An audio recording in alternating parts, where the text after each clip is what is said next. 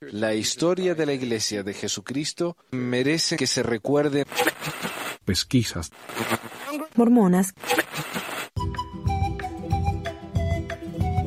Hola, hola a todos, bienvenidos al episodio 330 de Pesquisas Mormonas del 29 de enero de 2023. Yo soy Manuel y con nosotros hoy tenemos al amigazo Carlos, que nos está acompañando acá, eh, Hola, y hola. manejando los comentarios, así que está doble ocupado, Carlos. ¿Cómo te va? Muy bien. Después de unos des- un, un domingo descansado. Bien. Ah, mira, yo, para serte sincero, este programa pensé que. Yo, yo guardo pantallazos, viste, de cosas que me parecen interesantes, de comentarios, preguntas. Y este pantallazo viene de diciembre del año pasado. Y es acerca de los cambios del diezmo. Y yo digo, oh, mira qué interesante, voy a hablar de esto rapidito. Un artículo, ¿no? Que encontré, bien resumido. Y me puse a prepararlo y terminé como con 15 notas de, de- de- 15 páginas de nota. Eh, así que, y, y recién termino de hacer el PowerPoint hace dos minutos, por eso empezamos un minuto tarde y ni siquiera lo terminé. Así que así de largo está el tema de hoy. Espero que no se me aburren. A mí me parece que es muy interesante porque este es el, uno de esos sempiternos convenios que nunca deberían cambiar y cambia constantemente. Así que vamos a hablar de eso en un minuto, pero antes quiero agradecer, por supuesto, a Carlos por estar con nosotros, a Reina y a Adriana por cuidarme los grupos de Facebook y WhatsApp. Y esta semana no tenemos Patreons nuevos, eh, y como saben, a mí me da vergüenza mencionarlo, nunca lo menciono acá en el programa, pero si pudieran ayudar al programa, pueden suscribirse a patreon.com pesquisas mormonas, donde por un solo dólar al mes pueden acceder a todas las transcripciones de todos los episodios, más los libros y otras cositas que, que suba ahí. También pueden hacer una donación única en paypal.me barra pesquisas mormonas, ahí lo vamos a poner, si les interesaría, ¿no? Pero bueno, no, no me gusta pedir, pero lo- lo- los gatos se acumulan lamentablemente. Eh, el StreamYard no es gratis, el domain no es gratis, el hosting no es gratis, eh, Podbean no es gratis, le agradecería muchísimo. Y hablando de diezmo, y trata de vivir de la iglesia, acá yo pidiéndole dinero, por supuesto. Eh, quiero agradecer a los que nos, nos han estado esperando acá en el, en el, en el video, ¿cómo se diría esto? En el chat room. Antes siquiera de empezar el programa, señor, el tocayo de Controversia Mormonas, a Bella Flores, a Nicolás, a Leticia, a Adriana, Filosofía Mormona. Muchas gracias a todos por estar con nosotros. Ok, entonces, hablemos del tema este, como les digo. Oh, y otra cosa, eh, justo estaba preparando este tema, ya estaba como por la mitad, y me pongo a escuchar el podcast este que se llama eh, Mormonism Live, que es básicamente el único programa de Mormon que escucho. No, no lo amo totalmente, pero es uno de los mejorcitos. Y, y adivinen de qué estaban hablando esta semana. Cambio en el diezmo. ahí le digo la... Van a pensar que le robe el material, pero... eh, esto es lo que me, me siento muy orgulloso de esto. porque- oh, quiero presentar mi camisa de hoy. Dice, ah, obviamente, soy Coriol, así que ahí está. Em, pero sí, me, mm, me sentí un poco estúpida y le digo, bueno, ¿qué se le va a hacer? Ya está horas y horas en prepararlo, no, no voy a empezar uno nuevo. Eh, pero un tema interesante y lo que me gusta es que ellos me parece que usaron el mismo documento que encontré yo, pero cuando yo leyendo ese documento, algunos decían fuente y te daban la fuente a, un, a una fuente primaria, que es lo que me gusta mostrar. Y si no había una fuente primaria, no lo menciono. O si no pude encontrar el libro o un pantallazo o algo, no lo menciono. Así que siento que este eh, tal vez está un poquito mejor preparado. Pero hablemos entonces del siempre cambiante diezmo mormón. Y creo que la semana pasada hablamos del siempre cambiante, algo más, no sé. Eh, tal vez sea el tema de este año. Siento que el tema Todo año- cambia en la iglesia. Todo cambia dentro de la iglesia. la una- iglesia como decían, es una iglesia viva. sí, por eso. O los artículos de fe cambian también. Si los artículos de fe, la- el diezmo, todo cambia. Eh, y la primera oración, dice Alex, ¿quién hacer la primera oración? La primera oración es la cancioncita al principio. Esa es la primera. Acá la hacemos más fácil. Eso es todo, es el himno, la primera oración y Todo junto. El pensamiento espiritual también. Todo el pensamiento espiritual es esto. Eh, gracias, Max. Mira, Max Ruiz, el maestro, está con nosotros. Qué bueno tenerlo. ¿Sabes que es un orgullo realmente tener al maestro Max con nosotros acá? Eh, pero estaba leyendo yo, hay un librito que publicó la iglesia hace unos años que se llama Revelaciones en Contexto, que es como la historia de los artículos de fe. Y en esos artículos de fe, eh, no, bueno, eso, cuenta la historia. Eh, y hay uno que es el capítulo acerca del diezmo de mi pueblo, se llama. Y me encontré con varias joyitas, ¿no? Y, con, en combinación con ese documento que encontré me dio muchísimo material para este programa. Y este artículo dice, tras un año de grandes desafíos en Kirkland, Ohio, José Smith llegó a Far West, Missouri, a principios de 1838, listo para comenzar de nuevo. 1838. Eh, pensa eso, la iglesia se estableció, se fundó en 1830. Recién en 1838 empiezan con la ley del diezmo. Listo para comenzar de nuevo. Poco después de su llegada recibió una revelación en la que se requería edificar Far West como una ciudad santa con un templo en su centro. En la misma revelación, el Señor prohibía que la primera presidencia pidiera un préstamo para alcanzar ese fin. ¿Cómo harían los santos para recaudar los medios necesarios para construir otra ciudad con un templo? Eh, tal vez Dios le podría demostrar dónde hay una montaña llena de oro, no sé, algo así, ¿no? Pero Sí. no, no, no. no. Eh, para hacer frente a algunos de los mismos asuntos, el Señor dio la ley de consagración en Kirkland en 1803, 31, perdón. En ella, el Señor mandaba a los santos que ofrecieran libremente al obispo aquello con lo que él les había bendecido, el cual consagraría luego una mayordomía para ellos en nombre del Señor. Como mayordomos, los santos serían abastecidos ampliamente con lo que necesitaran, y se esperaba que devolvieran cualquier excedente al obispo de la iglesia para suministrar a los pobres y a los necesitados, comprar tierras, edificar Sion y todo eso. esto es lo interesante. Cuando yo, yo escucho la palabra eh, ley de consagración, yo pienso en una sola cosa, que es lo que me dicen constantemente los mormones, ¿no? Que es cuando los miembros dan todo a la iglesia. Tiempo, talentos, dinero. Claro. Claro. Y, em, y me dicen que los líderes hacen eso hoy, ¿no? Por supuesto, donan todo. Sí, seguro. Pobre. Eh, y sabes que estaba pensando acerca de eso. ¿Por qué dicen eso? Y es que hasta no hace mucho, viste, se, se daba con el versito de que los miembros, la iglesia tiene un laico no pa- lai- eh, ¿cómo es? Un clero no pagado, un clero laico. Sí, pero es mentira porque los, los miembros piensan que ellos, al ya ser llamado apóstol, eh, ellos dan todas sus, sus cosas materiales a la iglesia y ellos reciben solamente una pensión como viejitos, pero es mentira. Ellos se quedan con todo y aparte reciben el salario. Entonces no, no, no, no trabajan gratis en la iglesia. No, o tampoco vive la ley de consagración. Para nada. Y la ley de consagración sería trabajar y dar de su tiempo. Ellos no dan de su tiempo, ellos cobran por su tiempo. Eh, pero bueno, ¿por qué lo dicen entonces? Porque hoy ya no hay forma de negar que los líderes cobran un sueldo. Entonces, ¿cómo se justifica eso luego de años de decir que no, que trabajan gratis? Bueno, la manera en que lo justifican es diciendo, no, es que ellos necesitan ese sueldo porque ellos lo dan todo.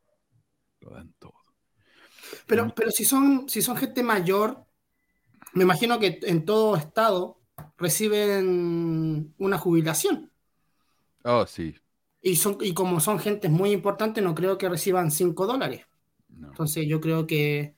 Bueno, y la jubilación no es simplemente del Estado, acá hay planes de jubilación.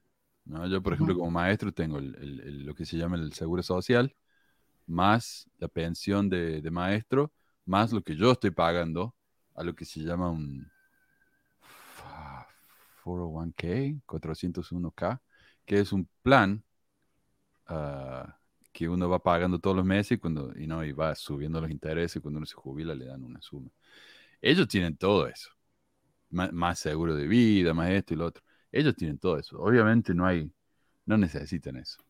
Pero bueno, ellos lo, lo hacen así. Entonces, para justificar, ¿no? Los pobres que, que, sus líderes están en realidad cobrando y un buen sueldo, porque ellos cobran más o menos el doble de lo que cobro yo, trabajando, ¿no? Y rompiéndome el lomo y con familia y todo, ¿no? No, Ellos no, y también, y también pensar, Manu, que hay misioneros en todo el mundo que trabajan gratis y aparte pagan su todo. Entonces, ellos hacen más que los mismos profetas y aún así no les pagan ni cinco centavos. Claro, claro, porque la agenda, se ha, se ha filtrado la agenda de los apóstoles. Y no es una agenda tan llena tampoco, o sea, ¿qué tanto pueden hacer? Por ahí viajan de vez en cuando, ¿viste? Pero no tienen tanto para hacer. Eh, y, pero tenés razón. Y yo ya lo he comparado varias veces, ¿no? Ya lo he dicho varias veces, pero uno de mis autores favoritos es Mark Twain. Y Mark Twain tiene el libro este, eh, Tom Sawyer, la aventura de Tom Sawyer, en la que Tom Sawyer la manda a la abuela, ¿no? La tía, le dice, bueno, tía Polly, a que pinte la cerca, la reja. Eh, y ahí está Tom Sawyer, que él quiere ir a jugar, pero no puede porque está pintando la reja. Y vienen los amiguitos, un amiguito dice, ¿qué estás haciendo, Tom? Oh, estoy pintando, dice esto. Esto es para, para gente que sabe, ¿no? Y dice, ¿puedo yo? No, no, dice, no, yo no, no, no te podría, no podría dejar esta responsabilidad. Además que es muy divertido. Y el chico le dice, no, por favor, mira, si me dejas, te doy la manzana. Y Tom dice, bueno, dale, dale. Pero un poquito nomás. Entonces ahí está Tom sentado comiendo manzana y el chico pintándole la reja. Y viene otro y dice, ¿qué están haciendo? Dice, no, estoy pintando la reja para Tom. ¿Puedo? Ah, pero me tenés que dar algo. Dice, no, gratis no. Y ahí está Tom sentado con un montón de premios, eh, comida, eh, pasándola de 10 y los chicos le están haciendo el trabajo. Y, y sabes que eso me recuerda tanto a la iglesia porque nosotros, oh, pero ¿puedo? ¿Cuán- ¿Cuántos queremos ser, tener llamamiento? ¿no? Yo, "Ah, quiero ser Sí. obispo, quiero ser presidente de estaca. Y no se dan cuenta que lo que están haciendo es están pagando para trabajar gratis. Un trabajo que realmente es miserable, es horrible. Así es. Eh, pero acá estamos, ¿no? Como los amiguitos de Tom Sawyer y la iglesia sentada mirándonos trabajar y matando Y nosotros, y nosotros sintiendo orgullosos de que estamos sirviendo. O sea, es que, es que de- de- mirándolo de afuera es como tan, uno piensa y dice tanto tiempo dentro y, y ahora pensando que perdimos el tiempo, tanto tiempo, para nada. Sí. Eh, eh, es fome.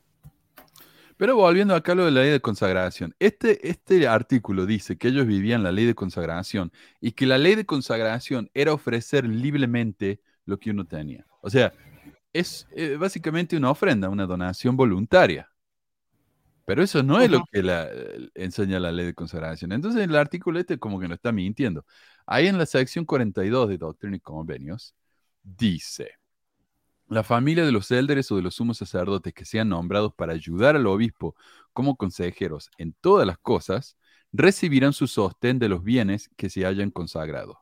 Al obispo para el alivio de los pobres y otros propósitos como se ha mencionado antes, o recibirán una remuneración justa por todos sus servicios, bien sea una mayordomía u otra cosa, como el obispo y sus consejeros mejor lo consideren y decidan.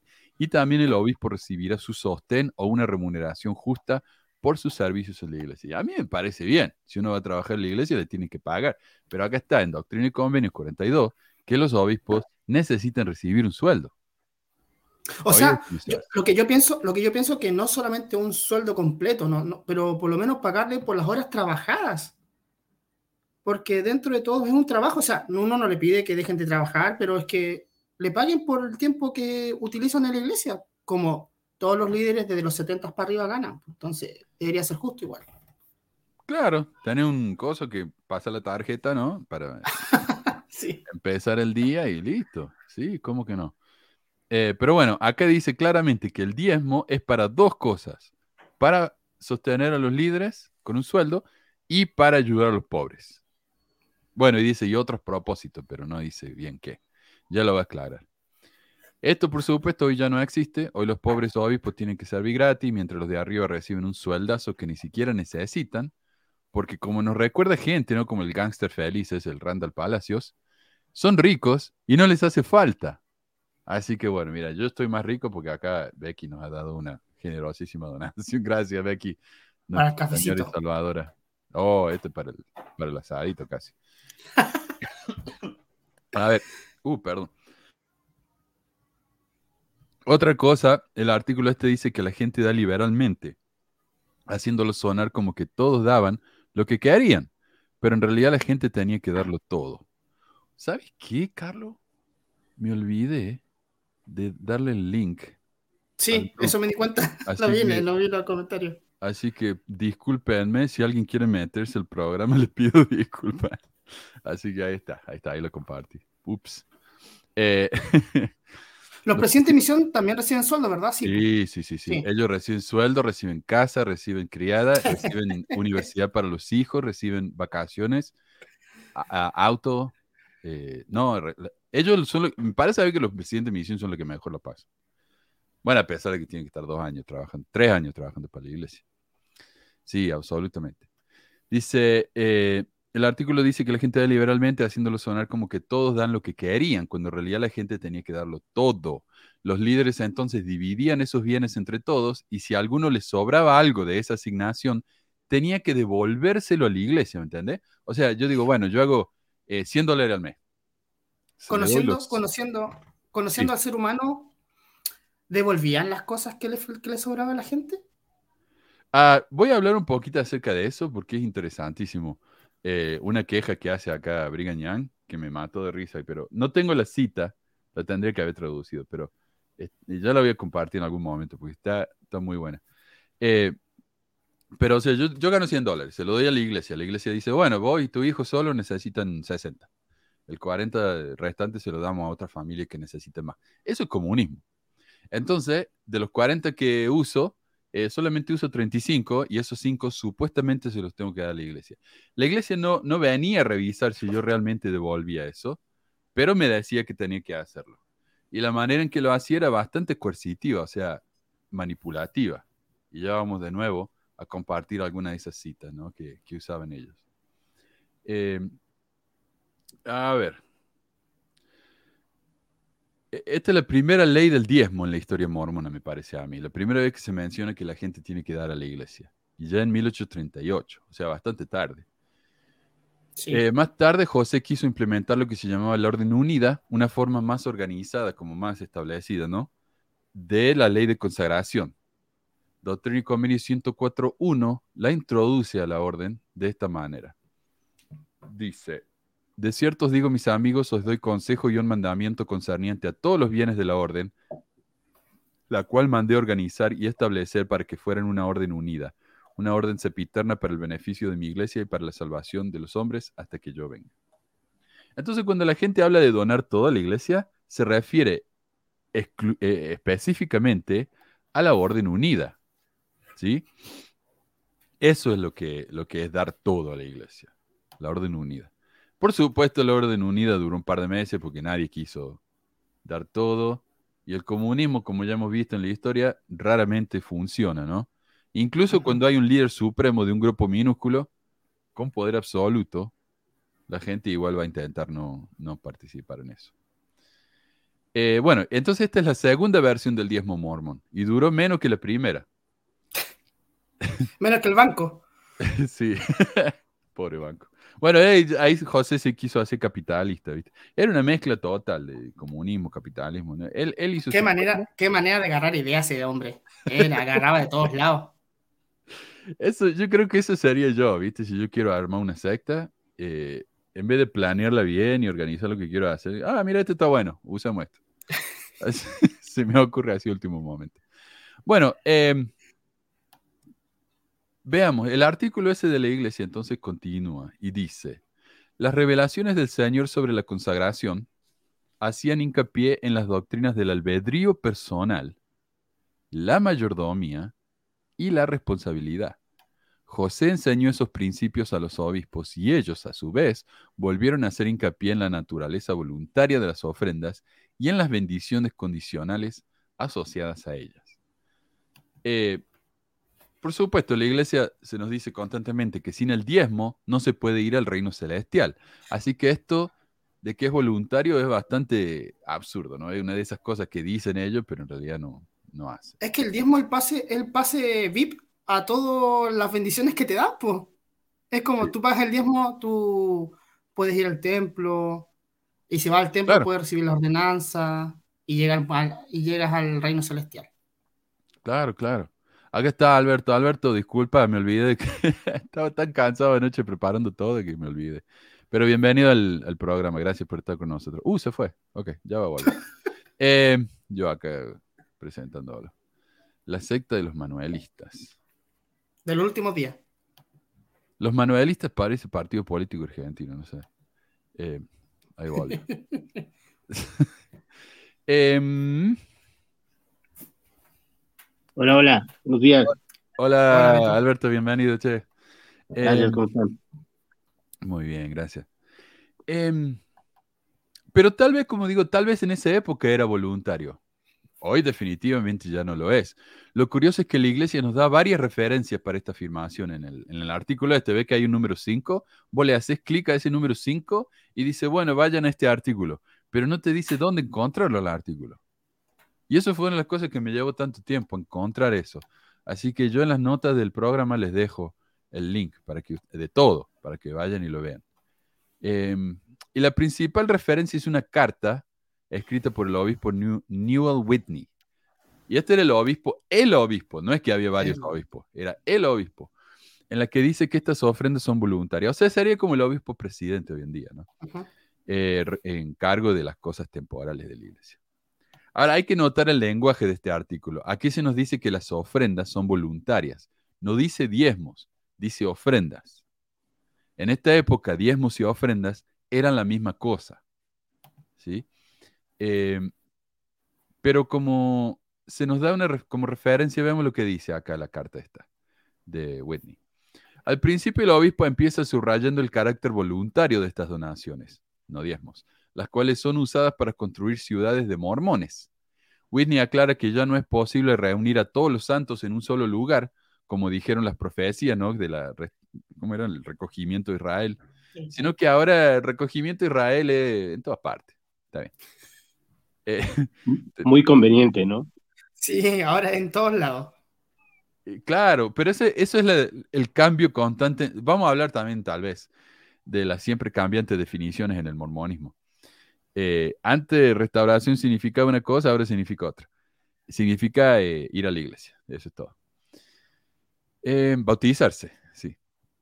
Pero entonces en esa época estaban todos en Utah o en Kirkland o en donde fuera que estaban los mormones y empezaron a expandirse. Entonces necesitaban construir ciudades nuevas, porque no es que se podían mudar a una ciudad normal y ser parte de la comunidad. No, tenía que ser eh, una ciudad de mormones para mormones. Bueno, eh, y eso costaba plata, ¿no?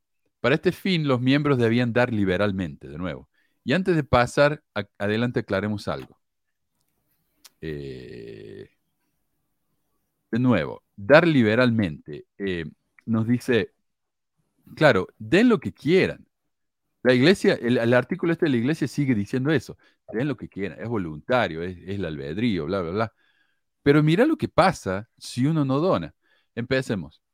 Eh, sintiéndonos bajo gran responsabilidad, en virtud de nuestro oficio y vocación en la iglesia de Dios, presentamos este nuestro memorial a todos los santos, haciendo un solemnísimo llamamiento a los sentimientos, ¿eh? benevolencia y filantropía de todos los santos, en cuyas manos llega este nuestro memorial, con fe y confianza que este llamamiento no será en vano. Eh, Viste, yo sé que ustedes son buenos, por eso van a hacer lo que yo les digo. Eh, sí. Empieza bastante manipulador, me parece a mí, no sé. Como todos, pues, los sentimientos, Sentimientos. háganlo porque ustedes son buenos y el Señor los bendecirá. Habrá comida en su mesa. Pero es bien honesto, ¿ah? apelo a sus sentimientos, así de honesto. Eh, dice, es el principio fijo de nuestro Dios. O sea, es un propósito establecido, esto es lo que es, punto. Como aparece por el testimonio de los antiguos profetas que la gran obra de los últimos días se llevaría a cabo mediante el diezmo de sus santos. Se requería que los santos trajeran los diezmos al almacén, no al alfolí. El santo de Dios se regocijará en todo lo que el Señor hace y en todo y en hacer todo lo que el Señor requiere. Mira, ahí está el lenguaje manipulativo. El santo se regocijará en hacer lo que el Señor eh, requiere. Eh, estaba pensando, en esa época la iglesia estaba creciendo, se estaba formando, y Ujú. aparte no era un diezmo como obligado. Yo encuentro que cada organización como necesita ayuda, ¿o no? Para poder crecer. Yo encuentro que está bien lo que hacían al principio de la iglesia. Estaba correcto porque obvio necesitaban crecer, necesitaban, no sé, pues mantener gente, cosas así. Está bien, pero después viene como la parte más oscura de que se vuelve obligación, po. y aparte es un porcentaje no menor de, tu, de tus ganancias. Entonces, eso también hace que, que, que pensemos en que todo esto está mal. Uy. No, se fue tu audio, No parece, te, Manu. no te escuchas, Manu. Ah, me había puesto en silencio. Sí, ahí está. Eh, dice acá Jesucristo valió todo. Eh, lo que me dicen a mí, dicen, no, es- el diezmo no es parte de la ley de Moisés porque ya Abraham pagaba diezmo. Entonces, de antes de la ley de Moisés, entonces no se puede abolir la ley. Eh, sí, pero hay que ver también qué es lo que donó Moisés, Abraham, digo. Habría que, que estudiar bien eso porque no es un diezmo normal, no es lo que hoy entendemos como diezmo.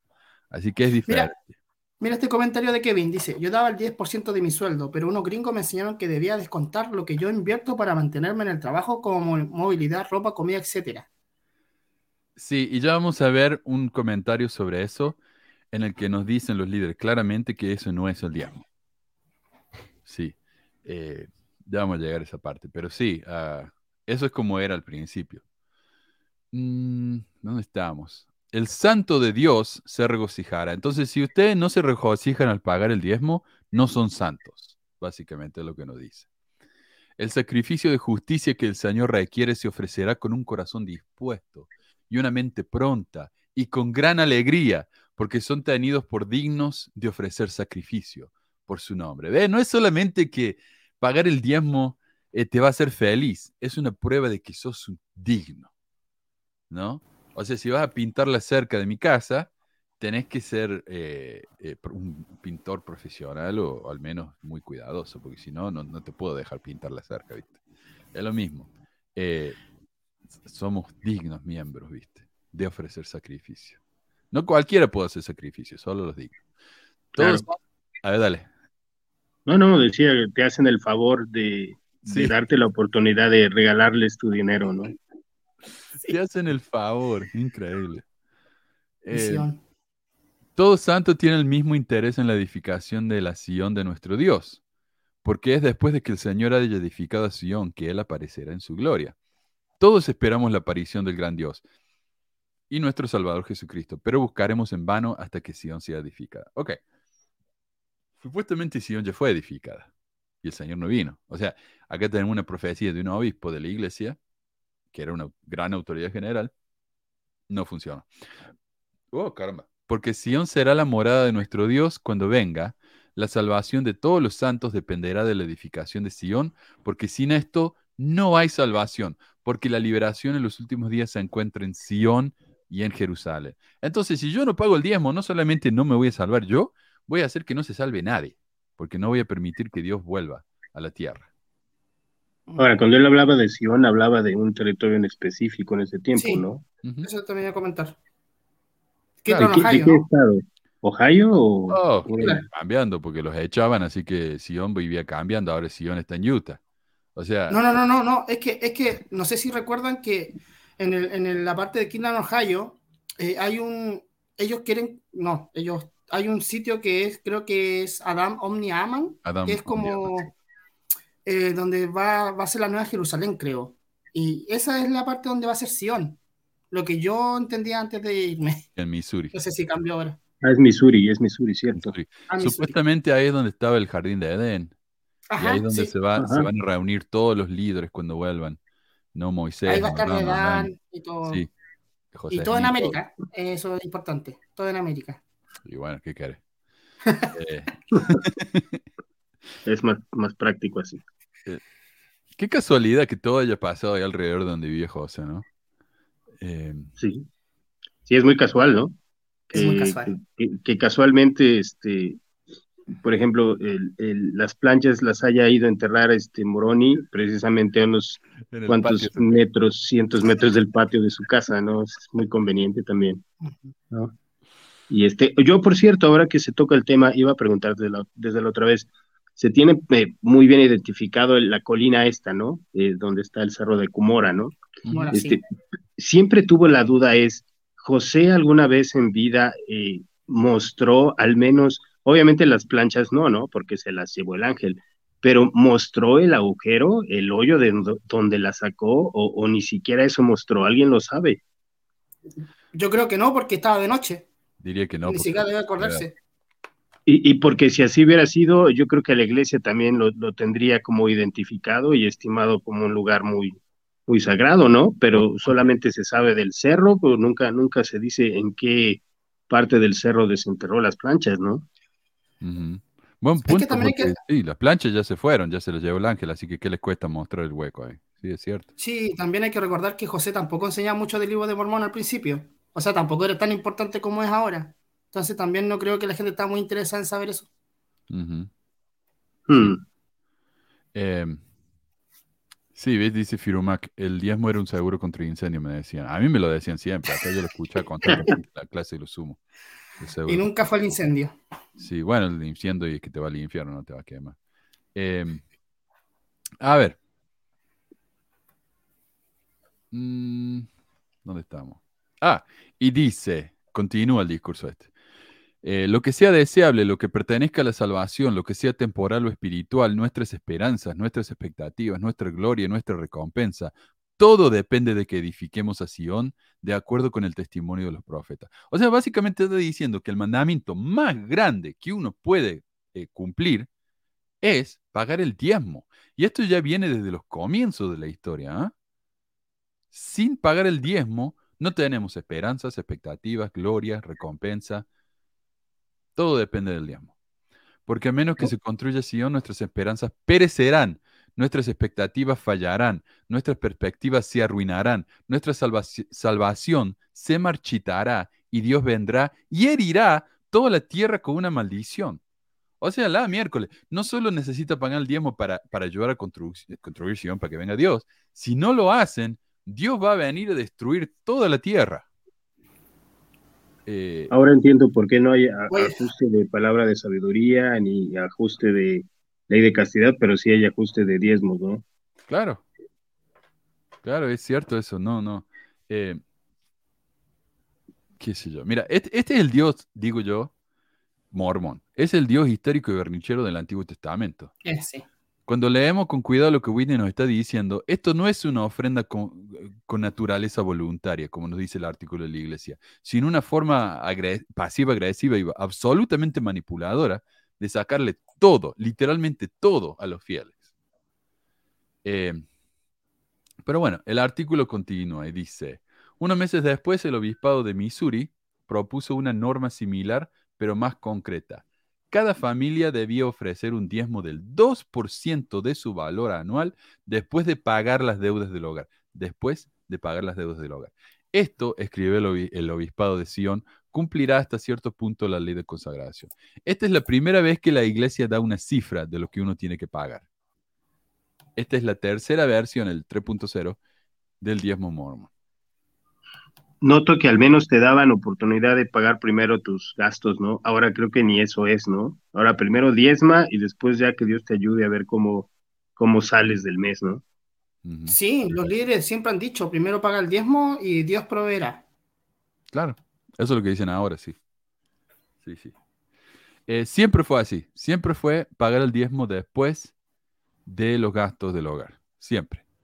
Eh, otra cosa que habla es que uno tiene que pagar diezmos de los, intereses. Ahora, interés significa, por ejemplo, yo, yo invierto, ponele en un negocio, yo invierto en un negocio, tengo una granja, yo invierto en máquinas, qué sé yo, y gracias a ese negocio eh, yo gano más. Bueno, eso más que gano, de ahí saco el 10% o el 2% y de eso pago el diezmo. Ahora se paga el diezmo de todo. Eh, a ver. Yes. Ok. Mm, primero que pagar el alquiler, la luz, el gas, todos los gastos que tenemos para cuidar a la familia y de lo que sobre damos el 2%. La ley sempiterna del Señor vuelve a cambiar. Ahora, este documento es una minuta de reuniones, ¿no? La que, la que cita acá el, el artículo de la iglesia, esto del 2%. Es una minuta de reuniones y está disponible en el sitio de los papeles de José Smith, documento de José Smith. La iglesia no nos da el link, pero ahí está, yo sí se las doy. Y dice, entre otras cosas, nosotros, los abajo firmantes, un comité designado ayer por un concilio general en la tierra de Sion con el propósito de adoptar un plan por el cual la iglesia de los santos de los últimos días pueda voluntariamente recaudar fondos comprometiéndose a hacer un fondo listo en todo momento para ayudar a los pobres y también para compensar a los siervos del Señor por sus servicios en atender los negocios de la iglesia y para otros fines necesarios. Primero, creemos que una ofrenda voluntaria y libre de año tras año no solo será agradable a la vista del Señor, sino que hasta cierto punto cumplirá la ley de consagración. Creemos que a las viudas, y esto es interesantísimo, a las viudas en general y a todas las demás familias que no tienen más de 75 dólares cada una, no se les debe exigir que diezmen ellos mismos y que sin embargo conservarán una posición honorable en la iglesia. Entonces, si fuera hoy en día, yo voy a la, entrevista para la recomendación del templo y el obispo me dice, ¿paga un diezmo, hermano? No. ¿Por qué? Porque yo tengo menos de 75 dólares. Listo, acá está la recomendación. 75 dólares significa yo tengo una casa, tengo una carreta, un caballo, tengo una mula, tengo todo eso, y cuando sumo todo es menos de 75 dólares. A eso se refiere. Y las viudas, punto, las viudas no pagan el diezmo. Em, diferente, ¿ah? Muy, muy diferente. Eh, Ahora, eh, si una viuda va a pedir ayuda al obispo, primero le preguntan si si hay alguna sociedad de, de, beneficencia que le pueda ayudar primero o si tiene algún familiar primero que le pueda ayudar. Y ya después de 10 opciones que, que, digas que no, tal vez pudieran ayudarle, pero no creo que les perdonen el diezmo, no lo sé. No, y de hecho tenemos una cita más adelante que habla específicamente de cómo las viudas tienen que pagar el diezmo. Así que... eh, no, no se salvan. Sí, sí. Eh, y, y esta carta, por supuesto, dice, no, es todo voluntario. Um, dice Firumac, ¿ha habido algún caso en el que algún miembro haya solicitado a través de un abogado que se le devuelvan las donaciones? Sí, hubo un caso grande en Inglaterra. El señor, um, el, el, abogado, el señor. Hushman. Fue contra Hushman Jr. Hans, Huntsman Jr. Si ya vamos a llegar a ese, ese es el nuevo. Pero este fue hace unos años atrás, en Inglaterra. El, el juez dijo, bueno, vamos a aceptar el caso y luego cuando eh, decidieron, no tienen que decidir el jurado, decidir el juez, decidieron por un juez fijo para el caso y el juez dijo, ¿qué están haciendo? No vamos a hablar de esto, obviamente, no, con las iglesias no se mete. Así que el caso fue eh, desechado. Y ahora Huntsman Jr., que es, eh, Huntsman es el hermano del que fue abogado acá, eh, abogado, fue gobernador de Utah, son una familia de multimil millonaria. Eh, fue gobernador de Utah, después fue embajador en China, ¿no? Bajo Obama, y el hermano de él le hizo juicio a la iglesia para que le devolvieran el dinero, el diezmo. No se lo van a devolver. No, la iglesia acá nunca tienen que sufrir ninguna consecuencia, lamentablemente. Es más, en la papeleta hubo un cambio. Uh -huh. abajo ahora parece que toda donación es dada a la iglesia y no puede ser devuelta, creo que sale algo así. Uh -huh. Que ella es parte de la iglesia, entonces ya nadie va a poder recuperar lo que da porque lo da de buena manera, o sea, lo, lo dona. Tal vez es por ese caso que comentabas, ¿no, Manu? Yo, yo también me acuerdo del caso en Inglaterra y, y no solo era para de, que le devolvieran su dinero, era una demanda en sí contra la iglesia, porque parece ser que esta pareja de, de, personas ya mayores, eh, cuando se convirtieron, como muchas personas, obviamente, los misioneros no le dijeron todo lo que está detrás de la historia, ¿no? Y cuando empezaron a averiguarlo y a leerlo, se indignaron y dijeron, pues nos engañaron y presentaron una demanda oficial que después, como dices, pues no, no procedió, pero el caso sí fue muy sonado en Inglaterra, ¿no? Estoy en silencio otra vez. Sí, sí, sí. Eh, y ese caso fue interesante porque no, no fue público. Entonces, eh, no sabemos exactamente lo que pasó, pero alguien estaba como live tweeting, estaba escribiendo, ¿no? Poniendo en Twitter todo, lo, que estaba pasando. Y una de las cosas que dijeron fue, eh, a mí me enseñaron en la iglesia que si yo no pagaba el diezmo, no me iba a salvar. Eso es lo que me dijeron. Y también me dijeron cosas, ¿no? Como que el libro de Abraham era verdad, y ahora yo sé que eh, no, tiene que ver con lo que dicen los manuscritos, o sea, ese tipo de cosas. Y el abogado de la iglesia dijo, no, la iglesia enseña estas cosas, pero no decimos que sea verdad, o sea, no es que te va a ir al infierno si no paga el diezmo, esto es simplemente una creencia. Y para mí esa fue la parte más reveladora de todo el juicio, y me sorprende que no haya sido un caso más grande de lo que fue, porque ese solo dicho del abogado, que el abogado no era miembro, ¿no? Pero el, que hayan dicho eso en una defensa en defensa de la iglesia me parece eh, muy condenador, no sé. Eh, así que, bueno, eso pasó por abajo de los radares, como que, no sé. Em, bueno, entonces el artículo, la carta esta, la- las minutas estas, nos dicen que los diezmos son voluntarios, pero mira lo que pasa si uno no da. Somos de la opinión de que si alguno no está dispuesto a cumplir en- con el modo antes señalado, deben por lo menos ser considerados débiles en la fe y también bajo la influencia de la avaricia. A tal grado que su caso debe considerarse sin esperanza a menos que se arrepientan. Porque la escritura nos informa que el hombre avaro que es idólatra, avaro, perdón, que es idólatra, no tiene parte en el reino de Dios. Entonces, ¿de qué miércoles me están hablando con qué voluntario?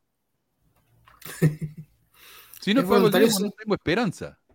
Es voluntario para los amigos, pero para los demás no.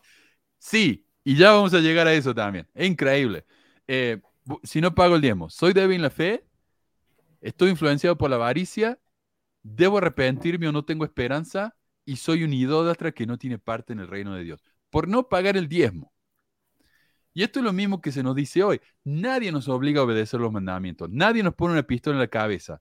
Pero si no pagamos, no tenemos recomendación para el templo. No vamos al templo, no podemos eh, recibir las ordenanzas de salvación. Somos avaros, idólatras, no dignos del reino de Dios. Es más, es más, eh, también es como un- una cadena, porque si tú no pagas el diezmo, ya, no, no tienes todo lo que te dan, pero también los miembros se dan cuenta que tú no puedes ir al templo y empiezan a también a tacharte, o sea, no es solamente algo, algo, algo de, de dinero, sino es algo que todo el, el, el- el mundo dentro de la iglesia te ve mal, po. o sea, tú eres el que no cree, el que tiene poca fe, o, o como dice ahí, el avaro.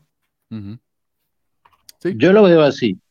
Ellos te piden una evidencia de que tú eres fiel en el diezmo, pero cuando tú les pides una evidencia de que lo que dicen o predican es verdad, entonces te condenan porque no tienes suficiente fe, ¿no?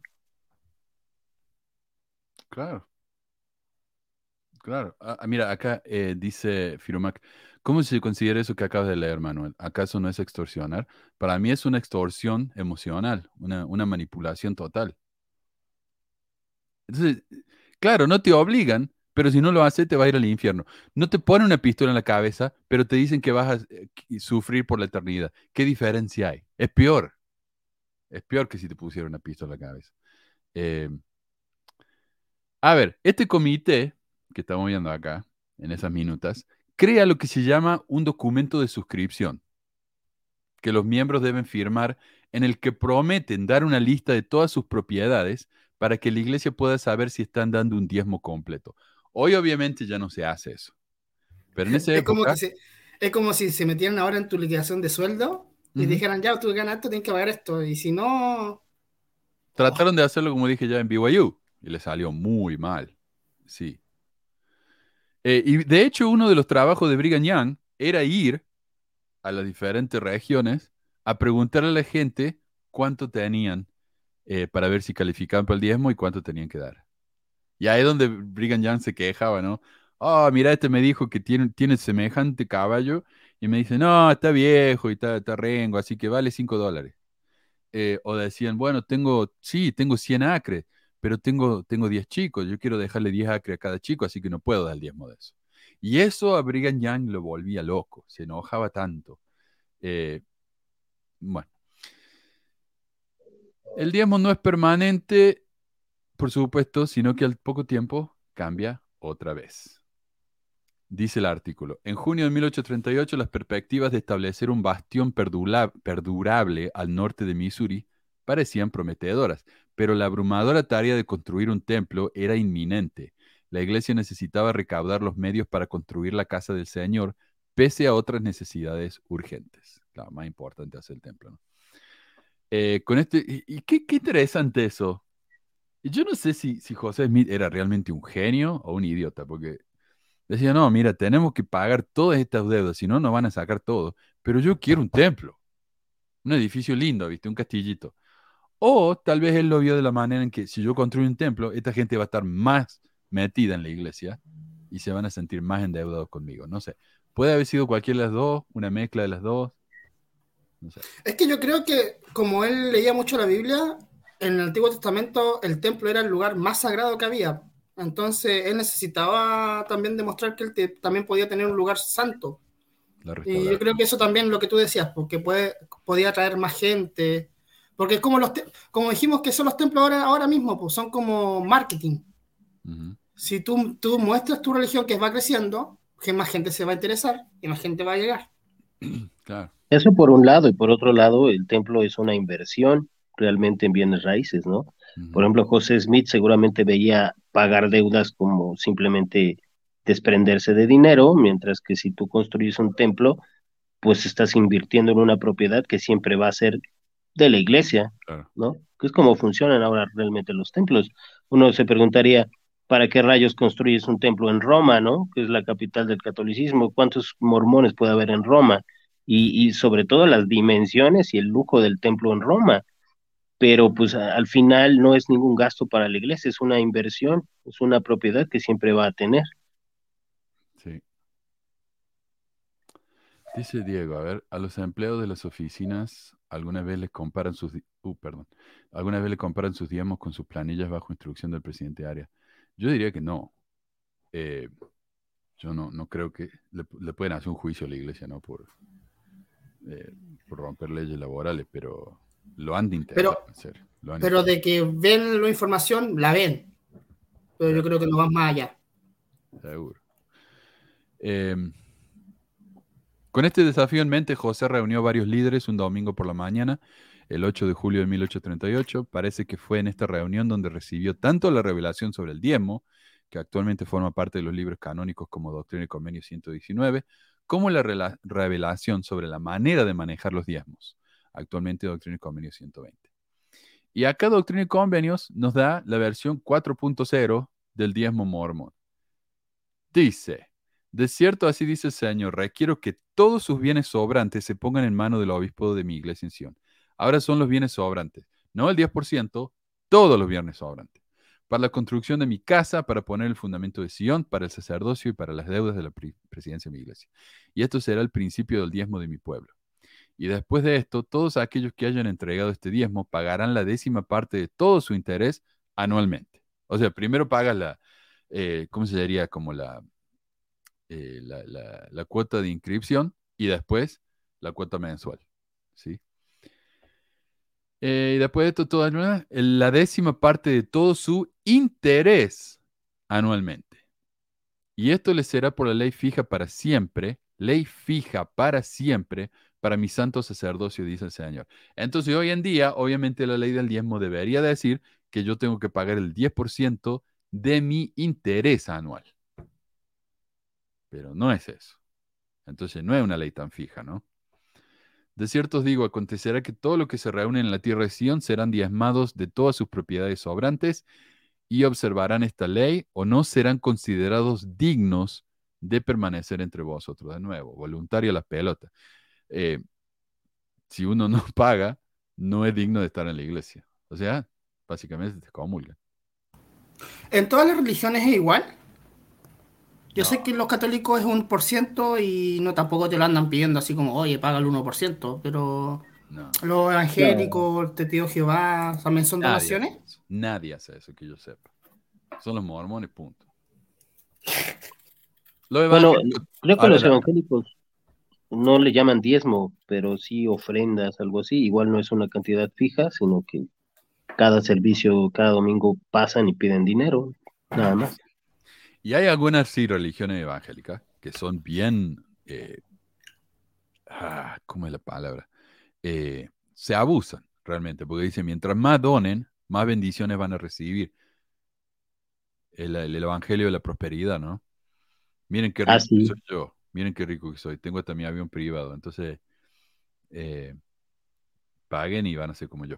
En la católica es limosna, pasa una bandeja en la misa, es opcional. Yo me acuerdo cuando estaba en la misión, estaban pasando allá en Chile unos papelitos, unos folletos de la iglesia católica, pidiendo a la gente que por favor pagara el diezmo, y era, eh, un diezmo era como el 1%, ¿no? Y era opcional. Eh, aunque la iglesia católica ya ni falta le hace, ¿no? Y la mormona tampoco, ya vamos- también vamos a hablar de eso. Em, Acá el, el- el artículo este nos aclara, ¿no? Un poco lo que significa la escritura esa. El obispo Partridge explicó cómo se había de cumplir el diezmo. Se requiere que los santos entreguen todos sus bienes sobrantes en manos del obispo de Sion y después de este primer diezmo deben pagar anualmente una décima parte de todo su interés. El obispo Partridge entendió que una décima parte de todo su interés anualmente significaba el 10% de lo que los santos ganarían en intereses si invirtieran sus ingresos de un año. ¿Y de dónde saco esto? Del artículo de la iglesia. No estoy inventando yo. El artículo de la iglesia nos dice eso. Si uno invierte eh, eh, su, sus ganancias, el interés, eso pago yo. Sí, no, los Copland, hay muchísimo. Mira, las hay universidades evangélicas privadas que son, el dueño es una persona. Eh, no, hacen, hacen un dinero increíble. Copland es el más, el más exagerado, tal vez. ¿cómo se llama el otro? Eh, pucha, es... No me acuerdo. Pero hubo una inundación, no sé si fue en Florida, y este tipo tiene tremenda iglesia en un templo enorme, y, y cerró su iglesia y no permitió entrar a nadie. Así que la gente tuvo que ir y buscar otro lugar donde quedarse. Ah, Tengo, tengo una consulta. Eh, ¿cómo se llamaba lo que hacían los jóvenes los primeros domingos del mes para ir a recoger los diezmos de las casas? ¿O era ofrenda? no, era el diezmo, sí. El diezmo, ¿no? Era ir a buscar el diezmo. No, también las ofrendas de ayuno, ¿no? Las dos. También, ¿no? Mm. Sí, no, sí, a mí me tocó hacer eso un par de veces. No era, no era muy común. Acá está, mira. Acá tenemos Copeland, Kenneth Copeland, 760 millones. Eh, Pat Robertson, clásico. Este no lo ubico. Eh, Joel Osteen. Este, el que tenía la iglesia y no permitió que nadie, en Texas, no permitió que nadie entrara a su iglesia, ¿no? Eh, dijo, oh, están mojados, pucha, qué lástima. Eh, pedazo de mierda. Pero eso sí, son los, son los pastores del, del Evangelio de la Prosperidad. Mm. Eh, y acá básicamente nos dice eso la iglesia constantemente. Si pagan el diezmo, se le abrirá la ventana en los cielos. Bendiciones hasta que sobreabunden. A ver cuánto tenemos de bendiciones que sobreabunden. Yo siento más bendiciones ahora que estoy fuera que dentro. Claro. Tener un aumento del 10%. Sí. Y se nota, se nota. A ver, eh, la parte final de revelación, como dije, José nos dice directamente que si alguien no paga el diezmo, acá está, a ver. Si no paga el diezmo, ¿cómo lo dice él? A ver. eh, o, no serán considerados dignos de permanecer entre nosotros. O sea, chao. Si no paga el diezmo, no los quedaremos entre nosotros. Eh, por supuesto, los profetoides de la iglesia no podían obligar a la gente que cumpliera. Así que el pobre Brigi se lamentó por la avaricia de su pueblo. Según el artículo, mira, está ahí tan triste. No todos los santos ejercieron su albedrío para ser mayordomos sabios. Más adelante Brigham Young se lamentó de que algunos santos fueran avaros en sus ofrendas. Mira, está tan afligido que se desmayó. Eh, la referencia al discurso de Young es básicamente imposible de encontrar siguiendo el dato que nos dan en el artículo porque de nuevo, no nos dan la referencia. ¿Por qué? Yo creo que es porque no quieren que uno lo lea. Porque Brigham no es como, ¡ay, qué triste! La gente no paga el diezmo, no saben las bendiciones que se están perdiendo. No. No, ¿Cuántas maldiciones habrá echado ese hombre? yo, yo he leído el discurso de Brigham Young y él nunca habla así. Digo, no, capaz que lo amenazo con una jabalí en el corazón o algo. El discurso lo encontré. Está en el sitio de la BYU. Y no, so- no se lamenta de la avaricia de los miembros, sino que los llama ignorantes y varias cosas más, ¿no? En resumen, los trata como chiquitos que se portan mal y él es el papa. Pero antes de eso quiero ver qué dice acá. Giorgio dice, en mi, en mi misión una hermana muy pobre me preguntó cuándo tendría bendiciones por su diezmo. Le pregunté si le faltaba su plato de comida cada día. Dice que no. Le digo, ahí está su bendición. ¿Sí? No, yo lo he escuchado mucho eso. Nunca me falta nada. Bueno, eso no son bendiciones hasta que sobreabundan. Eso no son bendiciones. Es lo básico. Gracias a Dios por no matarme a propósito. Bueno. Eh, pero dijo Brigham Young, acá está la cita de él. Y no sé si, no sé si tengo la... Sí, acá está. Casi no vale la pena que diga algo sobre el talante de las personas Sin embargo, cuando una persona puede darse cuenta de que los hombres no se conocen a sí mismos, consideramos adecuado decirles quiénes son. ¿Ve? La gente no se conoce, entonces nosotros le digamos quiénes son, qué son y cómo se sienten. Increíble. No valdría la pena ni para mí ni para ninguna otra persona hablar sobre sus disposiciones, la naturaleza de sus intenciones, sus apegos al mundo, sus simpatías, pasiones o cualquier cosa por el estilo, si no fuera porque la gente a menudo está ciega en sus mentes y no se conocen a sí mismos. Por lo tanto, es bastante apropiado hacer algunos comentarios sobre ellos, a pesar de que dijo que no va a comentar. Si cumplimos esta ley fielmente, estaremos seguros de obtener nuestra resurrección y exaltación, porque entonces podemos ver y entender las cosas como son. Pero si os aferráis al mundo y decís que os cuesta hacer esto o aquello, recordad que el amor del Padre no está en vosotros. De nuevo, es voluntario, pero si no lo hacemos, somos ignorantes y no amamos a Dios. El artículo, bueno, entonces sigue, ¿no? Pero, pero qué increíble esta cita, eh, porque aquel mismo Brigham Young admite que la gente, los miembros de la iglesia, el mundo, lo que sea, no sabe quiénes son. Entonces, él como, como líder de la iglesia tiene que decirle a la gente quiénes son y cómo se deben sentir. Eso, o sea, si a mí me dicen que, que, la iglesia mormona no es una secta, cuando un líder te dice cómo te tenés que sentir, es demasiado, ¿no? Aparte del líder, pues él necesita que entre plata. Entonces, también él estaba urgido porque necesitaba que llegara para poder mantener todo lo que tenía. Claro.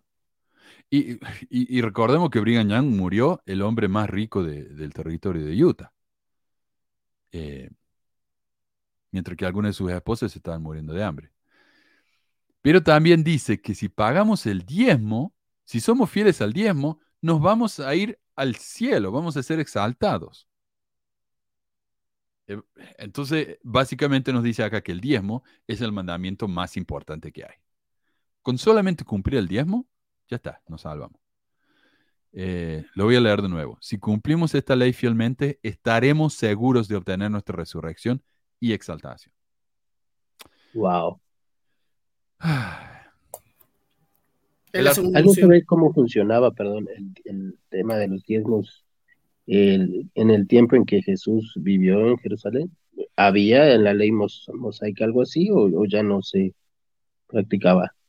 No, no, no, no. El diezmo en, en, la, Biblia, yo hablé de eso, ya ni me acuerdo lo que dije, pero era muy diferente.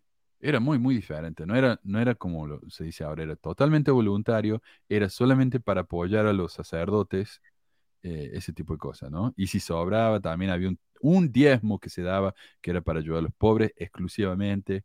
O sea, no, no es lo que se enseñaba. Y no todo todos tenían que dar, tampoco. No. Claro.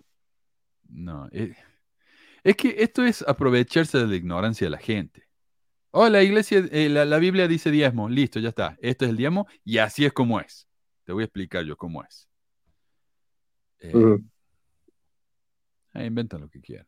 el artículo dice, allí en Nabu, en el otoño de 1838, uh, ¿es ese? No, no es eso. Ah, sí. los santos fueron expulsados de Missouri. No, sé si es ese. Pucha, ok. Eh, la edificación de Sion pareció quedar temporalmente en suspenso y el templo señalado apenas por unas pocas piedras. Entonces, esto, esto me resulta muy curioso a mí y bastante confuso porque ¿qué nos dice el mandamiento? ¿Qué nos dice la carta del obispo Whitney? El obispo Whitney. Si ustedes pagan el diezmo, vamos a poder construir a Sion. Si construimos a Sion, Jesús va a venir a vivir con nosotros. Si no pagan el diezmo, Jesús no va a venir a vivir con nosotros. Entonces, ¿qué hizo la gente? Empezó a pagar el diezmo. Construyeron el templo, construyeron la ciudad. ¿Y qué pasó? Fueron echados de la ciudad. Entonces es como que la profecía no sirvió para nada. los líderes hicieron lo que se pidió, los miembros hicieron lo que se pidió de ellos y la profecía no se cumplió. Entonces, ¿qué nos dice esto?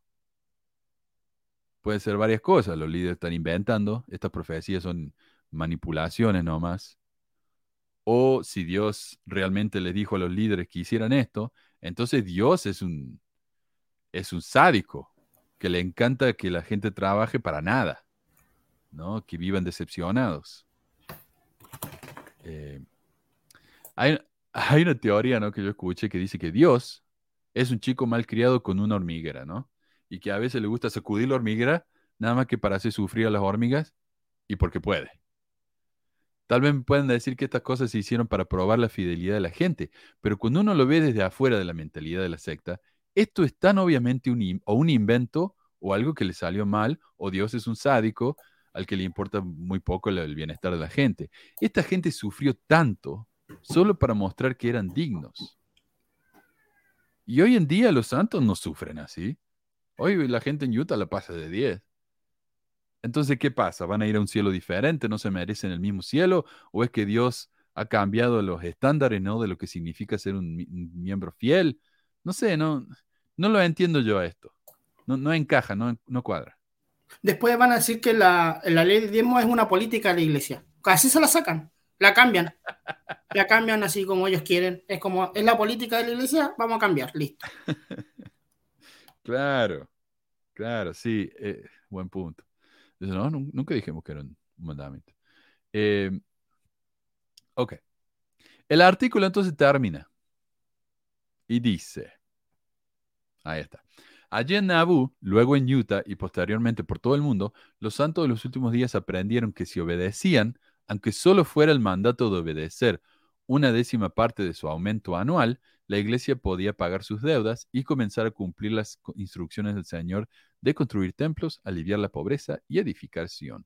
El dinero que se entregó se puede calcular, las bendiciones no.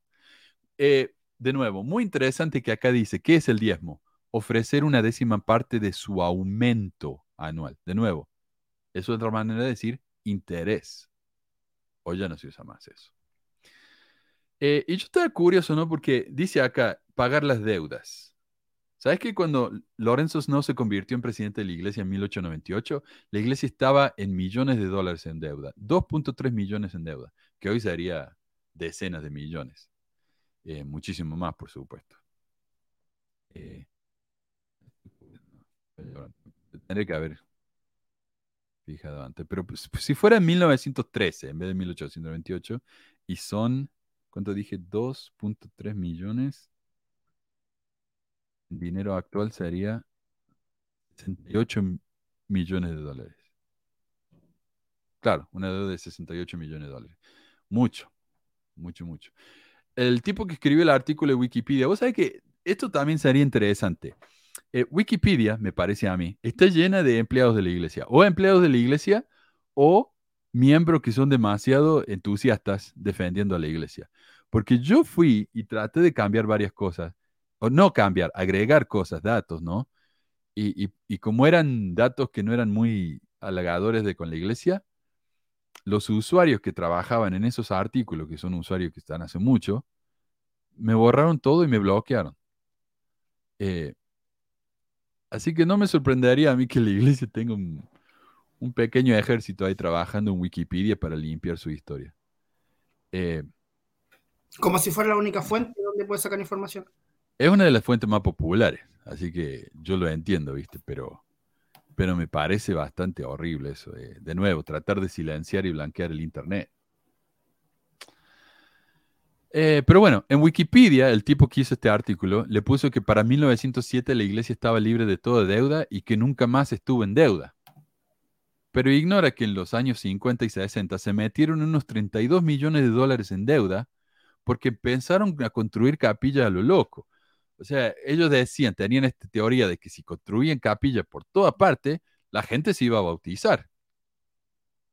Eh, aunque no le funcionó. Se metieron en una deuda tremenda. A ver qué dije, en los años 50. Poner el año 1950, 32 millones de dólares.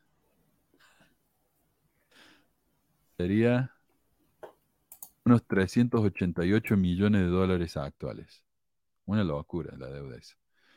Eh, Henry Moyle era el primer consejero de la primera presidencia. Él dijo que había que hacer esto, lo convenció a David McKay de que lo hiciera. Y después lo convenció de que dejaran de reportar las finanzas en la, en la conferencia general. Porque antes de eso, te reportaban la finanza, te decía la iglesia ganó tanto dólares en, en, en diezmos, tanto en negocios y hemos gastado tanto dinero, te lo decían. Pero luego de que esto se vino abajo, la iglesia se metió en una deuda tremenda, lo dejaron de hacer. Y ahora duran como 30 segundos el informe, pues como, le queríamos informar que la iglesia está bien, todo lo que hemos visto está bien, muchas gracias, listo. sí. y vos sabés que eh, Hinckley mintió en la tele, porque decían, eh, muchas iglesias nos dicen cuánto dinero eh, ganan, cuánto dinero gastan. ¿Por qué la iglesia mormona no? ¿Y qué dijo Hinckley en la televisión nacional? Porque este dinero eh, nosotros se lo presentamos y le damos esta información a los miembros que lo piden, a los que pagan el diezmo. Ellos pueden ver estos reportes. Mentira, nadie puede ver esos reportes. Yo creo que ni siquiera los líderes más altos saben cuánto dinero hay. Tal vez eh, Nelson, el tipo que le firma lo- lo- los documentos y nadie más. Tal vez algunos saben siquiera- cuánto hay en esta cuenta. Ni siquiera el obispo presidente. Ahí está, bueno, tal vez el obispo presidente también. Porque muchos saben cuánto hay en esta cuenta, cuánto hay en esta otra cuenta, cuánto hay en esta otra cuenta, pero muy pocos saben cuánto hay en total. ¿Cuánta Eh, plata tendrán? Fuera del obispo, tenés razón, el obispo presidente, el, el profeta y un par más, yo no creo que sepan cuánto dinero hay.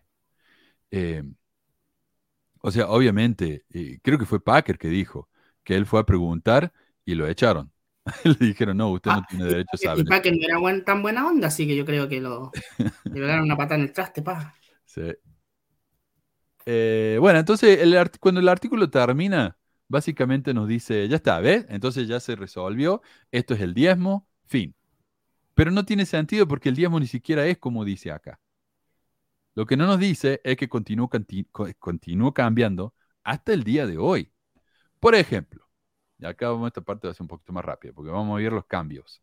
1844, el quórum de los doce apóstoles emitió una epístola que requería que todos los mormones pagaran inmediatamente una décima parte de todas sus propiedades y dinero.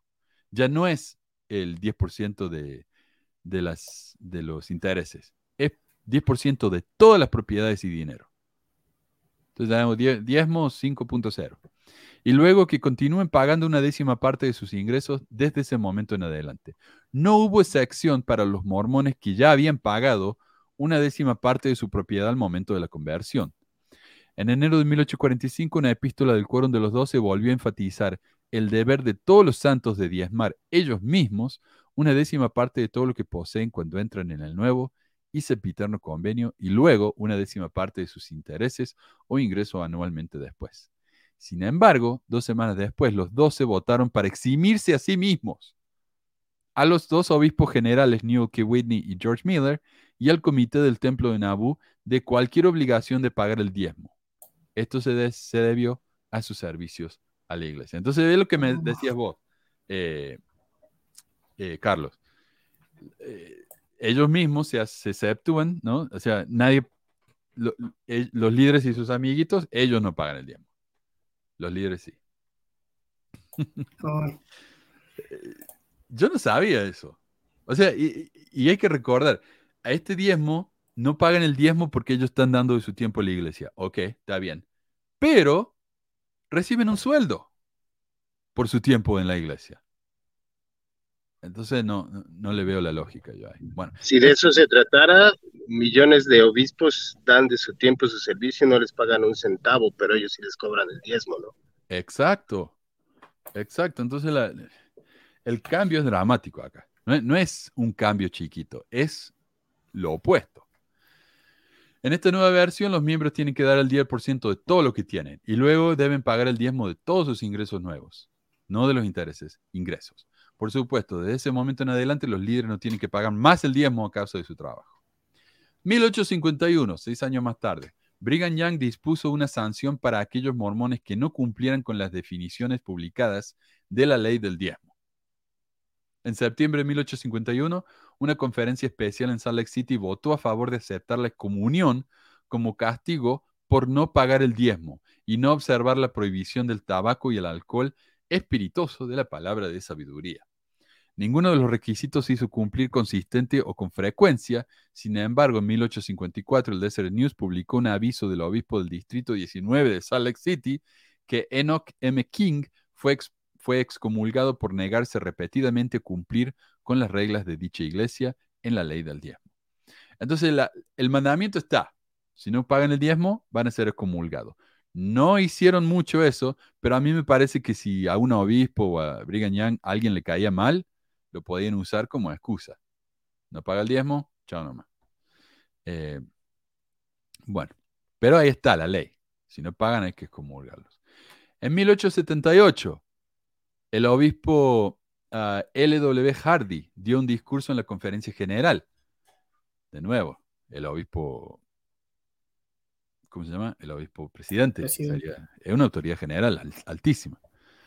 El diezmo es una ley de Dios que debemos obedecer y es vinculante para todos los santos de los últimos días, tanto para los pobres como para los ricos. En algunos lugares, la viuda, que depende de la iglesia para su sostén, paga la décima parte de sus ingresos como diezmo. Entonces, tenemos uno diciendo, las viudas no tienen que pagar el diezmo, y este tipo dice, no, la viuda tiene que pagar el diezmo. Y si el dinero de la viuda viene de la iglesia, tiene que pagar el diezmo. Tengo, tengo una historia con respecto a eso. Yo Dale. tenía una hermanita de la iglesia que ya falleció, que era viuda también. Y, y estamos, todos teníamos, o sea, yo como era secretario en esa época, yo sabía que la- lo- las personas mayores y que recibían eh, jubilación, ese dinero ya había pagado diezmo, po, porque era, era de la jubilación, entonces no debería pagar. Pero esta hermana pagaba siempre el diezmo y no le, no le quedaba para comer. Y siempre preguntaba, ¿pero por qué lo hace si le hemos dicho que no se puede? No, es que Dios está primero.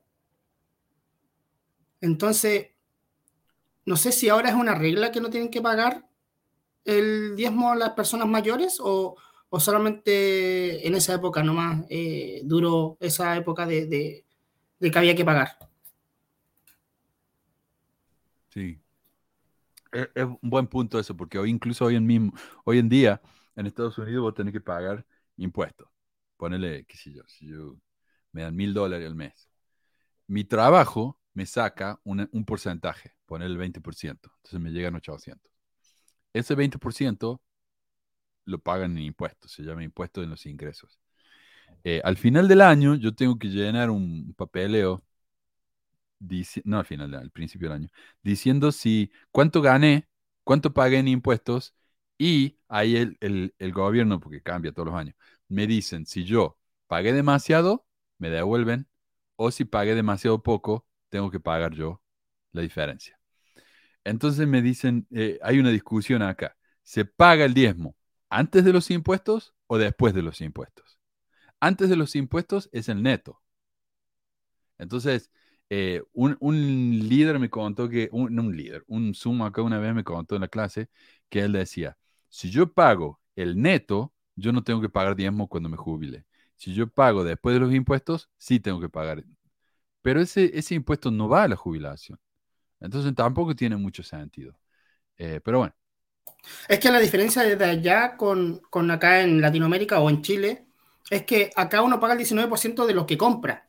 Ahí uno paga el impuesto, que es el 19% de todo lo que uno compra. acá también Es distinto. Entonces, es el impuesto a la compra, sí. Eh, ajá, entonces lo que pasa es que aquí lo que te descuentan es, eh, es la previsión para tu jubilación también salud. Entonces, a los miembros siempre se les ha dicho, usted tiene que pagar de su sueldo bruto, que es toda la ganancia, sin descuentos. Ujú. Entonces, para una persona mayor que ya hizo eso y recibe de- de su dinero de la jubilación, no tiene que pagar diezmo. Ese era mi punto. Sí. Sí, acá nos dice, ves, Marcos, hay una historia de cuando Weka Packer fue a preguntar y le negaron la información. Quiero compartir porque la encontré. A ver, siempre me confunde esto. Eh, ¿Dónde está? Creo que es este. Este es el Lake Tribune. Dice, los extractos muestran cómo la Iglesia Sud trató de controlar su cuenta de 100 mil millones, incluso congelando al apóstol Boyka Packer. Dice, Boyka Packer, cuando era el siguiente en la línea para suceder al entonces presidente de la Iglesia, Thomas S. Monson, acudió al presidente de la EPA, Roger Clark, para saber cuánto había acumulado Ensign Peak y los detalles de su estructura. Clark le dijo a Packer que no podía compartir esos detalles. Señor, Packer dijo, creo que debería saberlo. Soy, es, creo que es. Ah, oh, perdón, señor Packer dijo, Creo que debería saberlo. Soy el apóstol de más antigüedad y el presidente del quórum de los doce apóstoles y estoy a un suspiro de ser el próximo profeta. Creo que debería estar preparado. Señor Clark reafirmó que, el señor Clark reafirmó que había recibido instrucciones de no revelar esa información al señor Packer, quien se fue perturbado e insatisfecho en relación con el denunciante de Richard W. Wiles. Blah, blah, blah, blah. El señor Packer murió antes de poder unirse a la primera presidencia y conocer el valor de la EPA. Increíble, ¿no? O sea, ni siquiera el apóstol de más antigüedad tenía derecho a saber cuánto dinero tenía la iglesia en una cuenta.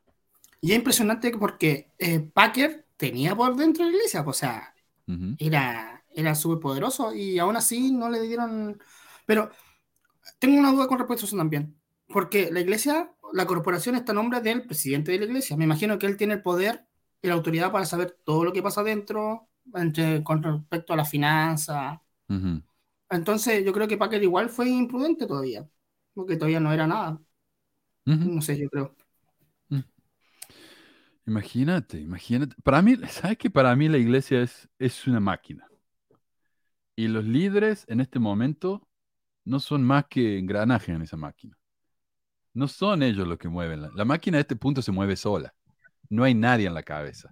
Son todos engranajes de la cabeza. O sea, podría, si Packer quis, eh, no Packer, si, si Nelson quisiera, él podría decir, bueno, de ahora en adelante las cosas funcionan así, esta persona está a cargo, pero yo creo que la máquina misma no se lo va a permitir, no sé. eh, por eso yo no creo que haya, como le dicen acá, ¿no? El deep state, un estado profundo. No hay un estado profundo. Eh, eh, son todos, eh, están todos dependientes de la, de, la, de la máquina, que es la iglesia hoy en día.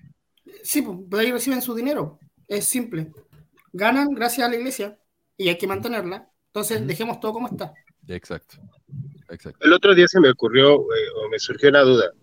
Eh, más o menos se tiene una idea de cuántos miles de millones de dólares hay en la cuenta de la iglesia, dividiéndolo entre las, los números oficiales de miembros de la iglesia, eh, como de a cuánto nos tocaría, digo, nada más por curiosidad. Estaría bueno. ¿eh? Como si, si lo dividieran a cada uno lo que tiene la iglesia. Creo que sí alcanzamos mínimo un millón, ¿no? Más o menos. A la iglesia Más. tiene 100 mil millones en una cuenta. Supuestamente hay 16 millones de miembros. Cada uno nos toca, oh, nada más, 6.200, 500 dólares. 6.200. Válgame. Pero, pero Nada. también hay que tener en cuenta que esto es una rama de todas las cosas que tiene la iglesia. O sea, la iglesia tiene también, eh, creo que un mall en Salt Lake. También tiene otras cosas. Entonces, no creo que solamente tenga esos mil millones. Ese mall nunca se va a pagar solo. Ese mall va a ser deuda para la iglesia para siempre. Costó demasiado y ellos, o sea, el mall se paga con el alquiler de los, de los inquilinos y yo no creo que hagan tanto dinero. Ese mall fue, de nuevo, propaganda para la iglesia. La gente viene al mall y es, oh, mira, ahí está el templo, vamos a ver el templo. Está muy bien hecho eso, pero nunca lo van a pagar. No les importa, e- es, una inversión. Eh, Hmm. sí.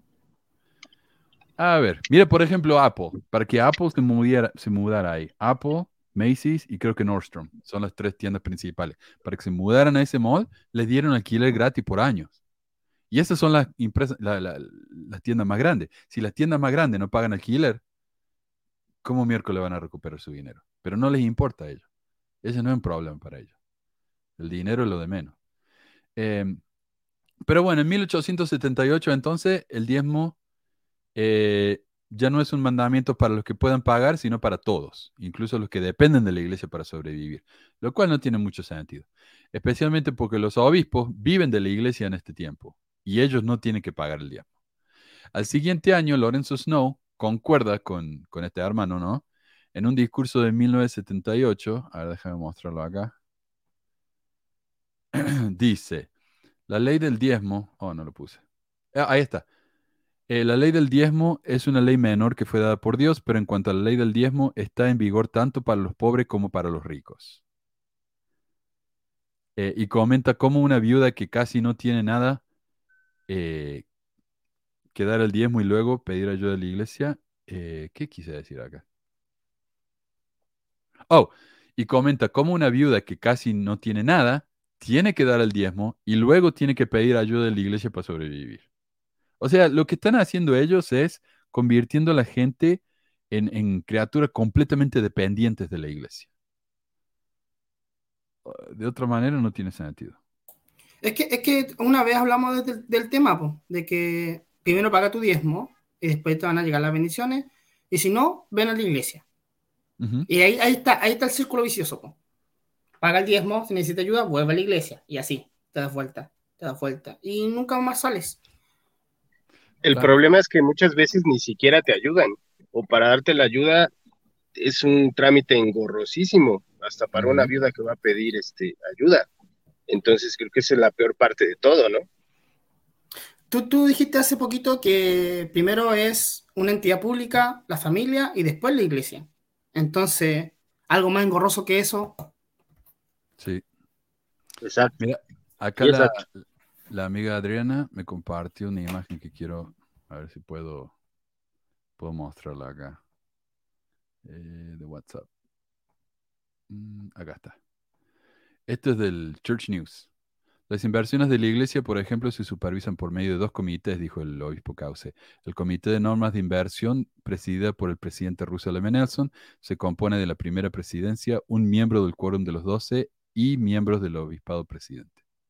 El segundo comité es el Comité Ejecutivo de Inversiones, se reúne mensualmente, incluye al obispado presidente y a los directores gener- gerenciales de las inversiones de la iglesia. Pero en ese comité yo me imagino que los directores de cada inversión saben cuánto hay en esa inversión y no en las otras, porque eh, no les importa. Porque mira, Sidney Packer puede saber. Así Me que- imagino que es, me imagino que la institución en sí es un deco- decomiso ciego, o sea que nadie sabe cómo, cómo lo que Mm. tiene cada uno yo creo. y, claro. y trabajan por trabajan a, a la par nomás. Y el comité de inversiones es el que, me imagino yo, sabe lo que tienen en total. Así que, ah, así que bueno. Gracias, Adriana. Em, ¿Qué estábamos hablando? Bueno, entonces sí, nos hace dependientes, nos hace pagar el diezmo que no tenemos y luego nos hace que, le- que dependamos de la iglesia para sobrevivir. Está, nos está creando en ah, criaturas dependientes. Bueno, Alberto se tiene que ir. Much- muchas gracias, Alberto. Cuídate, ¿ah? Chao Alberto, Gracias, saludos para todos, bonito domingo. nos Igualmente. vemos, chao. Gracias, Eh, bye. Nos vemos.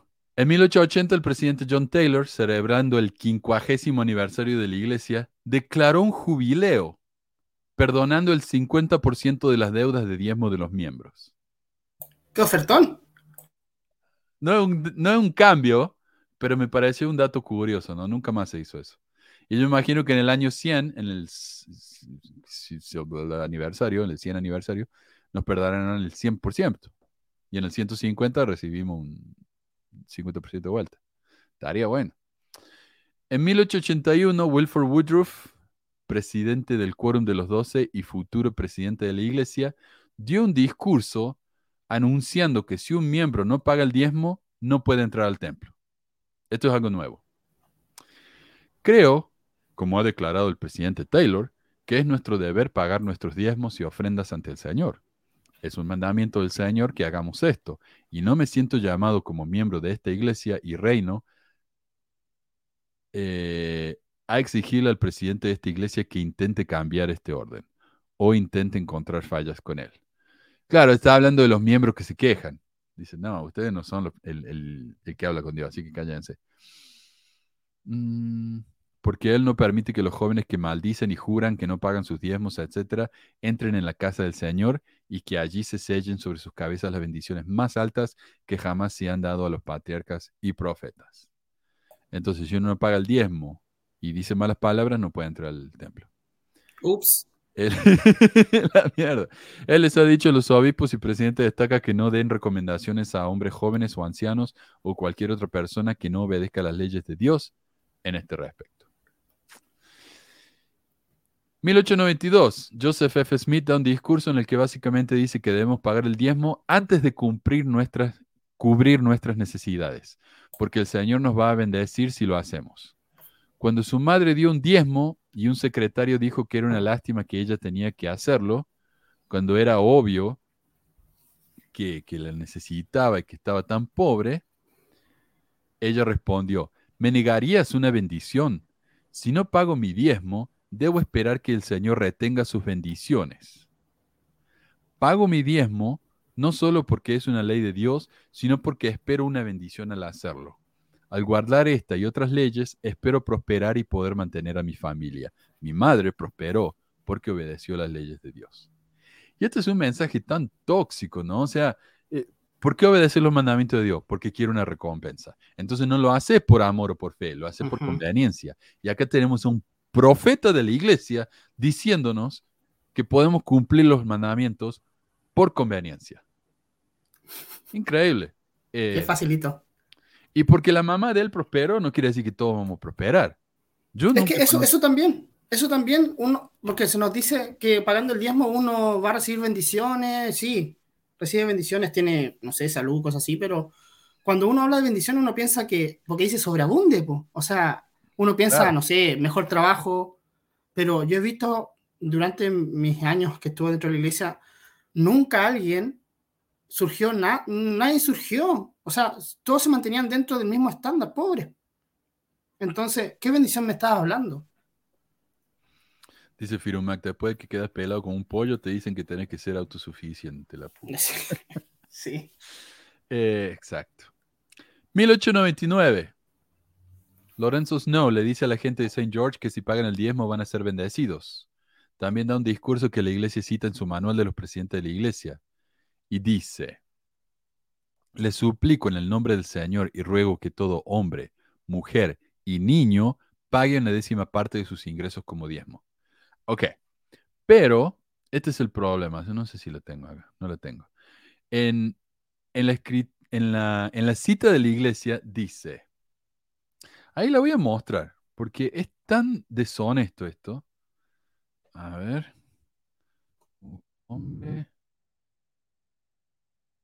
Acá está. Le voy a, le voy a poner la pantalla. Perdón. No soy muy rápido para esto.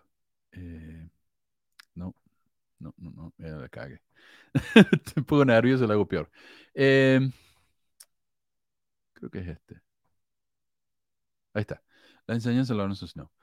Les suplico en el nombre del Señor y ruego que todo hombre, mujer y niño, tres puntos, pague una décima parte de sus ingresos como diezmo. ¿Qué significan esos tres puntos? Falta información. Eso significa, eso es una elipsis, significa que han sacado algo. Acá está la información del discurso de eh, señor Lorenzo Snow. Y dice, le suplico en el nombre del Señor y ruego que todo hombre, mujer y niño que tiene los medios, que tiene los medios, pague una décima parte de sus ingresos como diezmo. Entonces la iglesia eh, cambia lo que dice Lorenzo Snow para que diga algo que a ellos les gusta más. Esto es mentir. Esto es, a ver, eh, disculpa, ¿cómo, ¿cómo, dirían algunos miembros fieles? En el argot latinoamericano sabemos que una verdad dicha a medias es una mentira. Y esto es literalmente una verdad dicha, una verdad dicha media porque le cortaron la mitad de la cita. Sí. Increíble. No, es, asqueroso esto. Pero ya van a salir algunos defendiendo acá que eh, las la mentiras de la gente. A principios de 1900, el presidente Snow le pidió al obispo presidente que preparara una lista de los que no pagaban el diezmo y había unos 10.000 nombres en el registro. Snow les dijo a los apóstoles que la falta de pago del diezmo era peor que la prohibición de la palabra de sabiduría contra el tabaco y el alcohol. Había pasado mucho tiempo desde que las autoridades generales estaban ex exentas de la obligación de pagar el diezmo. O sea, ahora los líderes de la iglesia, perdón, también tienen que pagar el diezmo. Y un apóstol se sorprendió al saber que el nombre del apóstol John W. Taylor está en la lista de no diezmadores. no, se fue al cielo mormón. Joseph F. Smith declara que llegará el día en que la iglesia habrá acumulado suficiente dinero y ya no pedirá a los miembros que paguen el diezmos. Acá está. Quisiera pedirles además que, aunque cuando no lo logremos enseguida, esperamos el día en el que no necesitaremos pedirles ni un dólar de donativo por ningún concepto, excepto lo que ofrezcan dar de su propia voluntad, debido a que tenemos fondos suficientes de diezmos en el almacén del Señor, en el folly, para pagar todo lo necesario para que el reino de Dios siga adelante. Esa es la verdadera norma, el verdadero propósito del Señor relacionado con la administración de los asuntos de su iglesia. Entonces la iglesia un día va a tener tanto dinero que no le va a necesitar el, diezmo de la gente. ¿Quién dijo y no Sabemos que, y no sabemos si ya es autosuficiente la iglesia todavía. Capaz que ya sea autosuficiente y aún así siguen pidiendo el diezmo. Esto lo dijo Joseph F. Smith, presidente de la iglesia. Hoy sabemos que la iglesia tiene al menos 100 mil millones de dólares. Es imposible que la iglesia gaste esa cantidad de dinero en, en, en 100 años. Es demasiado dinero.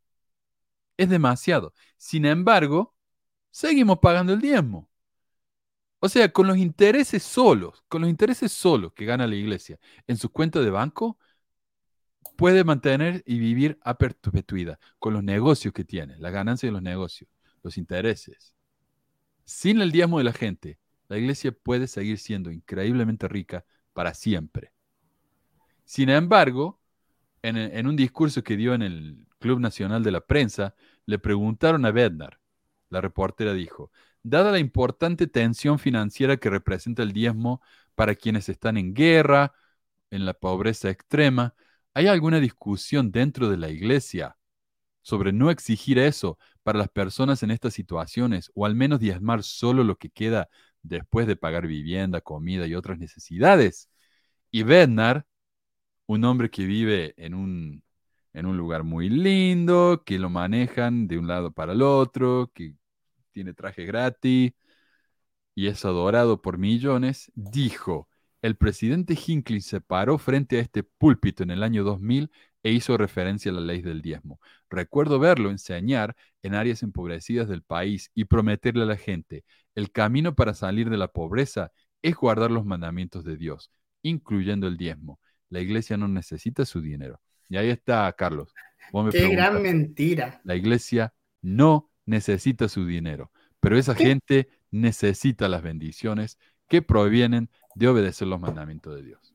¿Qué, líder de la iglesia fue a Venezuela a pedir que pagaran el diezmo? No me acuerdo. Creo que alguien fue a Venezuela hace poco, no, hace unos años, a decir... El, que dijo eso fue Falabella, que era el líder de... Ah, creo que el presidente del área. Sí, tienen que pagar el diezmo porque así serían bendecidos, pero, pero ¿cómo? No, no entiendo, si la gente está muriendo de hambre allá, y aún así diciendo paguen el diezmo, y acá otro líder diciendo no necesitamos la plata de los miembros, entonces pónganse de acuerdo. No nos hace falta, pero a ustedes les hace falta pagar. Incluso creo que fue, eh, no, fue Nelson, pero creo que fue a Mozambique, que fue un país africano muy, muy pobre. Y él les dijo a los africanos que si pagaban el diezmo, Mozambique iba a dejar de ser un país pobre. Él prometió eso. Y yo creo que ese tipo de cosas se podría ver. Comparemos cuánta gente paga el diezmo por región y veamos qué tan, qué tan bien le va eh, a esa región económicamente y veamos si esa promesa realmente se cumple. Es algo que se puede comprobar con números. La iglesia podría hacerlo, publicar esa información y decir, ve, miren, eh, qué sé yo. Eh, Son ricos ahora. Están todos bien están todos, eh, les alcanza todo lo que tienen que hacer y les sobra. Pero, pero ¿qué le cuesta a la iglesia decir o, cambiar la política? Decir, eh, ya paguen el diezmo de, no sé, saquen toda su comida, todos sus gastos y den un porcentaje de lo que les sobra. Porque aún así igual le ayudarían. Pero el gusto de estar como... Ajá, mm. igual exigiendo más allá de lo que deben, porque imagina, hay familias que que yo he visto también dentro de, mi historia que no tenían para comer y pedían ayuda. Y, de nuevo volvemos a lo que hablábamos anteriormente, de que es un círculo, que vuelven a la iglesia. Y por eso yo, creo que por eso para ellos es un negocio esto también. Obvio. Yo creo que a, este, a esta altura es casi como una adicción. No necesitan el dinero, no utilizan ese dinero, pero quieren más, más, más. O sea, si esto no es adorar a Mamón, no sé qué es. es demasiado ya. Llega un punto en el que uno se tiene que pensar, ¿por qué tanto? Y ellos dicen, esto es para una situación de, de, de emergencia. Hemos ¿La pasado la avenida? situación de emergencia más grande que hemos vivido con la pandemia. Ese fondo no se tocó. Y ni siquiera ayudaron para, no sé, para, eh, no sé, para las vacunas, para investigación de vacunas, nada, o sea, nada. Nada. Pero eran buenos para decir los domingos en reuniones virtuales, paguen su diezmo, ahora pueden pagarlo por la página de la iglesia si no quieren venir o, o algo así. Entonces, están más interesados en, en las cosas materiales que en simplemente en ayudar a sus miembros. Claro, ¿y para qué? ¿Para qué? Es, es excesivo. En mil och- ni- 1908, los miembros podían pagar sus diezmos en efectivo, pero también en mano de obra, ganado, verduras y propiedades. A partir de ese año ya no, es puro efectivo o cheque o transferencia de banco. A principio de 1933, el esto viene del libro de, Michael Quinn.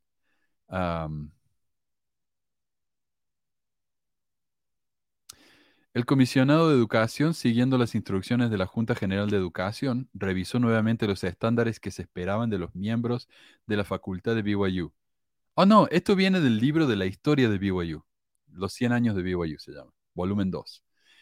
Eh, de nuevo, a principios de 1933, el comisionado de educación, siguiendo las instrucciones de la Junta General de Educación de la Iglesia, revisó nuevamente los estándares que se esperaban de los miembros de la facultad de BYU, incluido el pago del diezmo, y dijo, se espera que los empleados regulares de BYU sean diezmadores. Así lo dice la Junta General. Y en nombre de esta Junta, puedo advertirles que no se espera que retengan permanentemente en su personal a personas que no pagan el diezmo.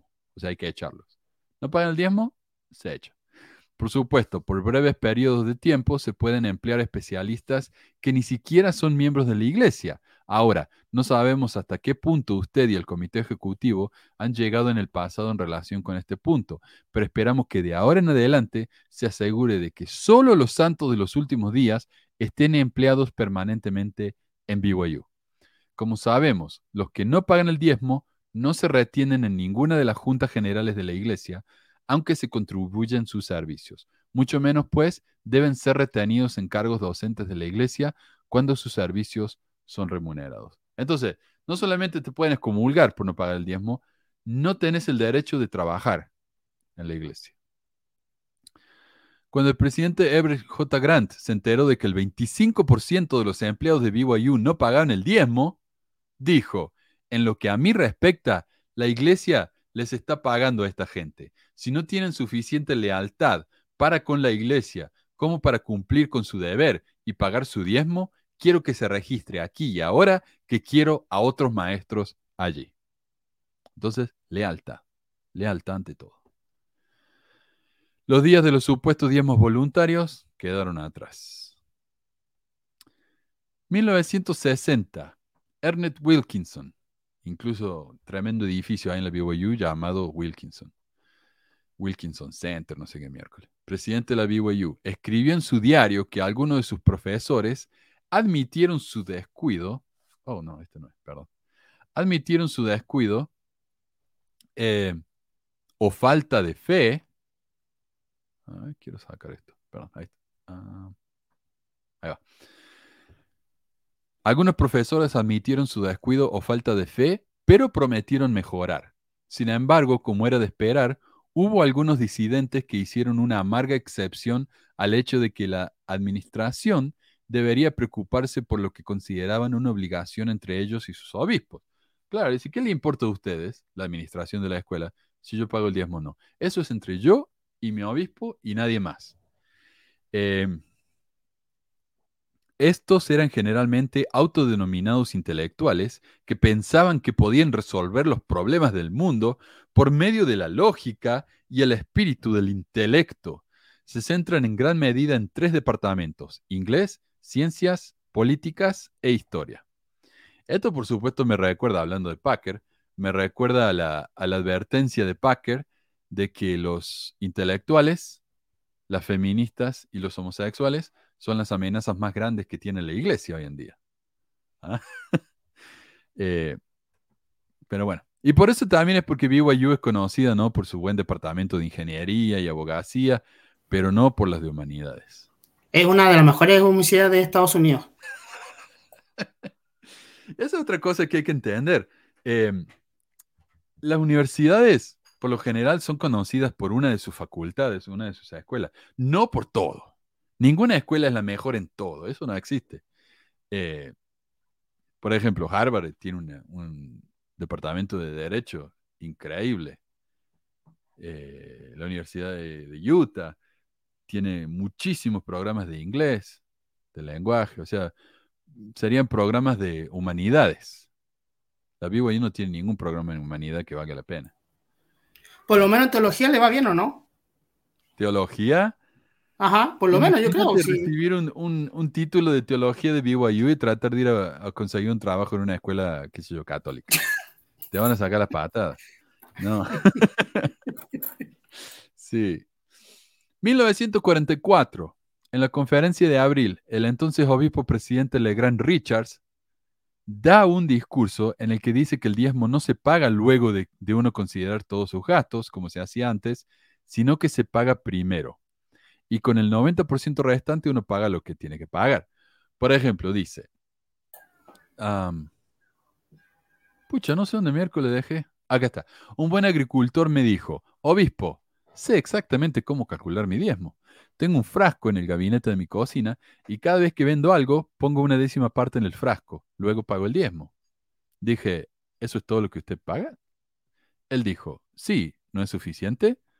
Bueno, le dije, tu hermano que vive aquí arriba, a unas millas, gana 100 dólares al mes y paga 10 dólares de diezmo. Compra sus alimentos, su leche, su carne y sus huevos con el dinero que le queda después de pagar su diezmo.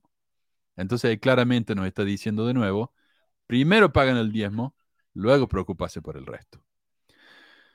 Entonces, hasta ahora el diezmo era considerado un porcentaje de los intereses o incremento de las posesiones, ya fuera el 2 o el 10%. Eh, pero ya en 1944 esto empezó a cambiar, pero no había una doctrina o política oficial al respecto. Entonces, en 1970, la primera presidencia envió esta carta a los diferentes barrios que decía, y esta carta la saqué del sitio de BYU, así que, eh, estimados hermanos, de vez en cuando se reciben consultas en la oficina de la primera presidencia de parte de oficiales y miembros de la iglesia que solicitan información sobre lo que se considera un diezmo adecuado. Y esto no es de extrañarnos, ¿no? Porque luego de cambiar el diezmo un par de veces por década, es normal que los miembros viejos estén muy confundidos. Y acá me olvidé de poner la segunda parte de la cita, pero dice, para su guía en este asunto, tenga en cuenta que hemos eh, respondido uniformemente que la declaración más simple que conocemos es la declaración del Señor mismo, a saber, que los miembros de la iglesia deben pagar una décima parte de todos sus intereses anualmente, lo que se entiende por salario. Nadie es honesto al hacer otra declaración diferente.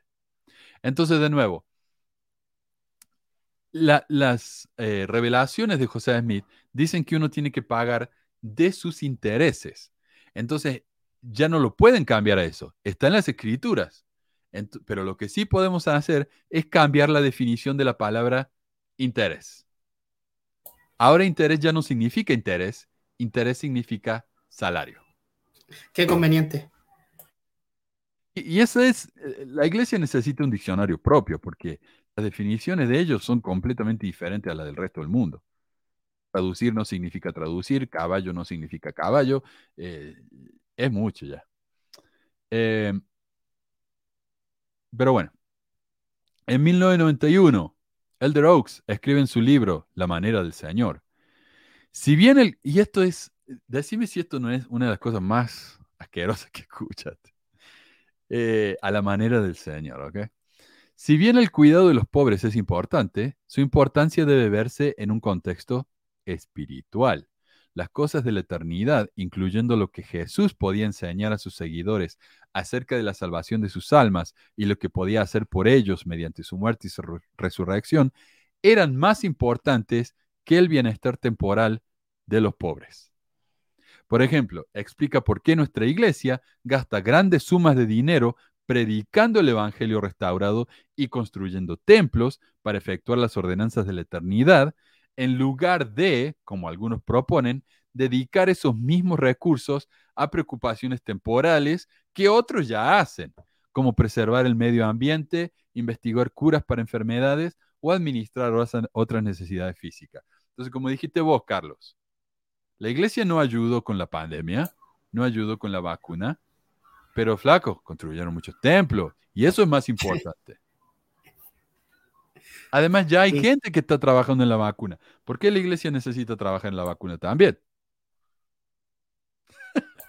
No, y se supone que tenía evidente revelador, o sea, debería, él ya debería haber estado ya lista como con la vacuna cuando apareció el COVID, porque me imagino que Dios le dijo a, a Nelson que venía el coronavirus. Supuestamente. Ah, pero también dice, ¿ves? Como nosotros nos dedicamos a lo espiritual, otras personas ayudan. Eh, ¿Para qué vamos a dar, por ejemplo, para ayudar a los pobres? ¿Para qué vamos a ayudar a los pobres si ya hay otra gente que está ayudando a los pobres? O sea, ya eh, es redundante. Estos pobres, sea, ahora ellos se- entonces ahora ellos se dedican solamente a lo espiritual. esto es lo que dice acá Oaks. Y Oaks es el primer consejero de la primera presidencia. No es un miembro cualquiera. Es el segundo líder más alto de la iglesia. Él dijo eso. Entonces, O sea, o sea, prefieren que la gente muera de hambre, pero pague su diezmo. pero, pero Carlos, se van a ir al cielo. Y eso es lo más importante. Esto me hace acordar a, a cuando van los, los misioneros, no misioneros mormones, otros misioneros, van a África, ¿viste? Van a, a países muy, muy necesitados y tiran Biblias de los aviones. Que se van a comer la Biblia la gente. Esa gente necesita comida. Sí. Bueno, que- quiere- es claro, esos pobres son tan avariciosos, quieren comer todos los días. ¿Sabes lo que son esos pobres? Son idólatras, idolatran a la comida. Eso es lo que pasa. No, no te devuelven el dinero, ojalá. ojalá te Eh, devuelvan el diezmo, sería bueno. Estaría buenísimo. Parte del contrato para irte a la iglesia. 2002. El manual misional Predicad mi Evangelio dice, aquellos a quienes se enseña deben prometer vivir los principios de dignidad moral y obedecer la palabra de sabiduría y la ley del diezmo. Si usted considera que se precisa preparación adicional, se debe postergar el bautismo hasta que aquellos a quienes se enseñe reúnan los requisitos detallados por el Señor en las Escrituras. Esto es un cambio porque ahora incluso antes de bautizarte tenés que comprometerte a pagar el diezmo. No te compromete, no te bautiza. Ojalá. Cuidado que los misioneros bautizan a cualquiera. En 2009, la iglesia publicó un manual sobre la autosuficiencia. Este manual incluye un discurso de Monson que aclara, nuestras sagradas ofrendas de ayuno financian los almacenes, cubren las necesidades económicas de los pobres y brindan atención médica a los enfermos que carecen de fondos. ¿Qué hace todo eso? Nuestras sagradas ofrendas de ayuno. Hasta ese momento el diezmo era para, entre otras cosas, ayudar a los pobres. Ahora eso está limitado a las ofrendas de ayuno. Y sin embargo, como dijiste vos, eh, Carlos, Sí. hoy en día la iglesia dice que lo que uno dona lo pueden usar como se le dé la gana. Entonces, entonces, entre diezmo y ofrenda de ayuno, aparte la ofrenda de ayuno tiene que ser generosa. ¿Cuánto del porcentaje de tu plata se te va?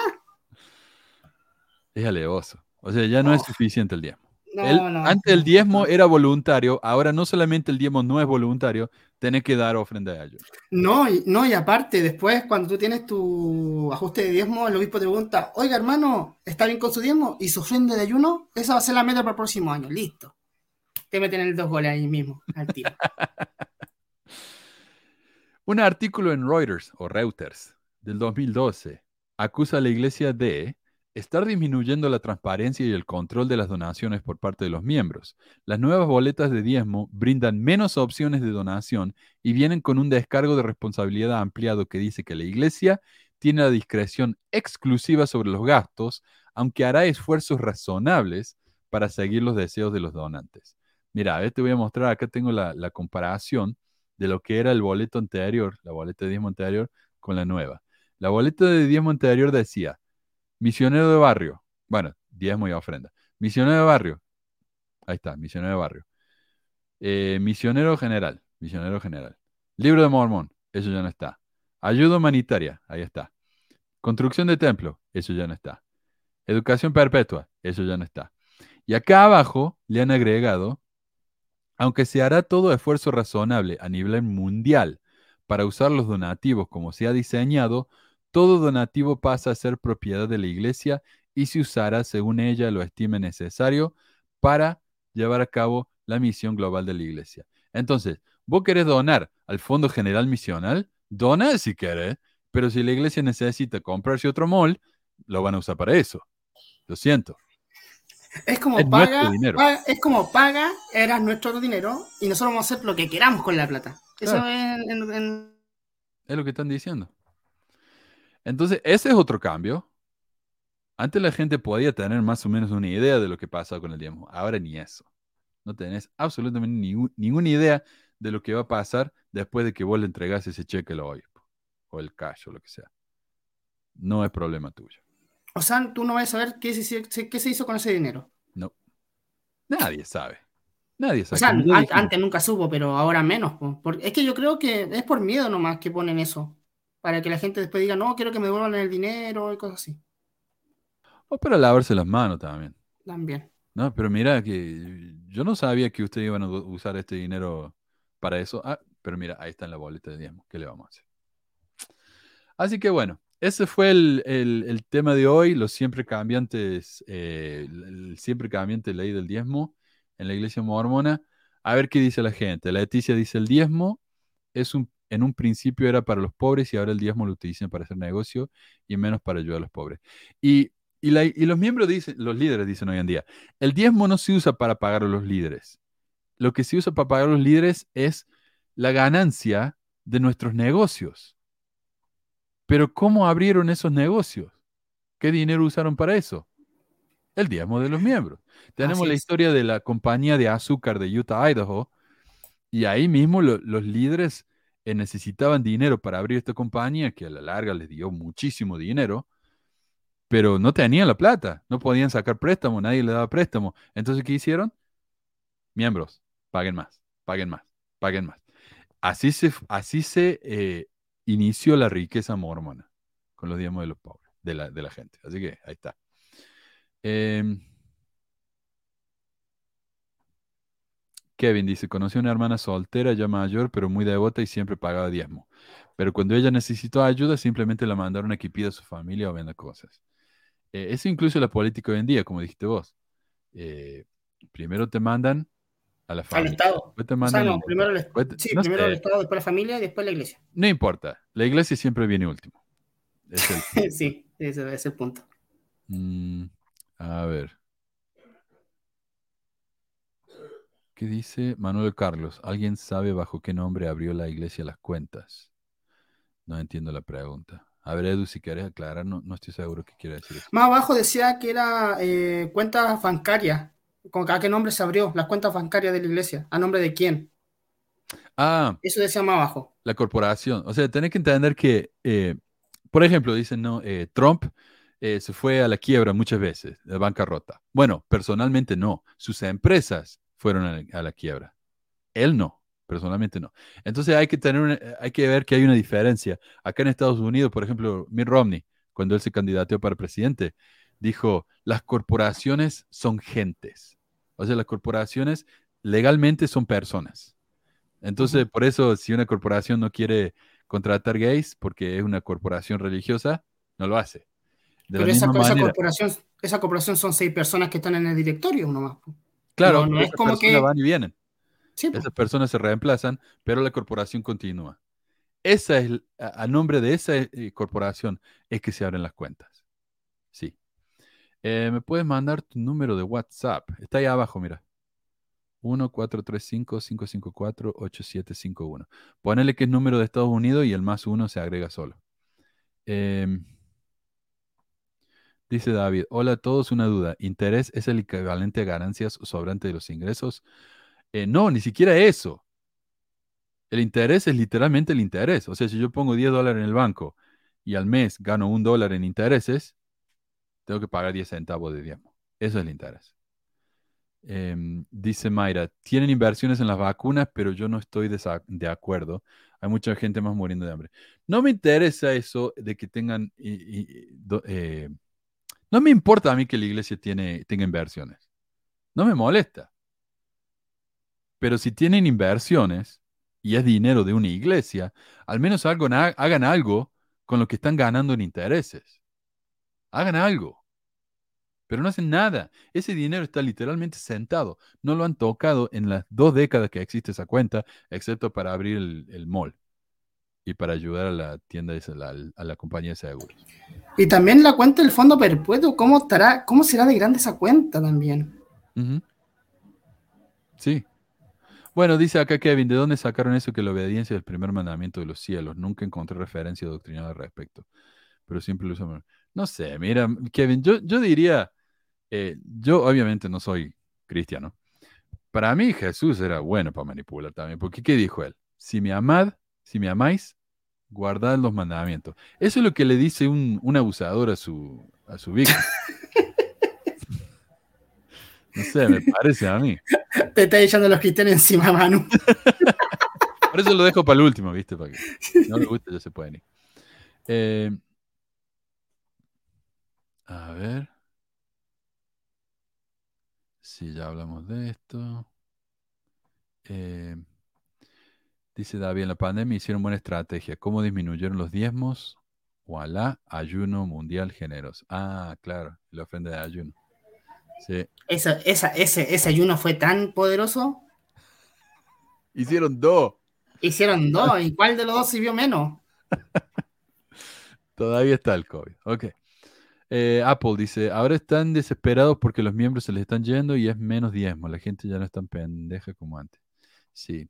Yo digo, mira, yo lo he dicho desde hace mucho, desde antes de saber que la iglesia era tan rica como les soy. Si se van todos los miembros de la iglesia, mañana la iglesia va a seguir siendo tan rica como antes. O tal vez Y más, porque ya no tiene que Y andar seguiría, construyendo y seguiría con el templo igual como lo hacen ahora. Claro. Seguiría igual, igual, igual. Probablemente.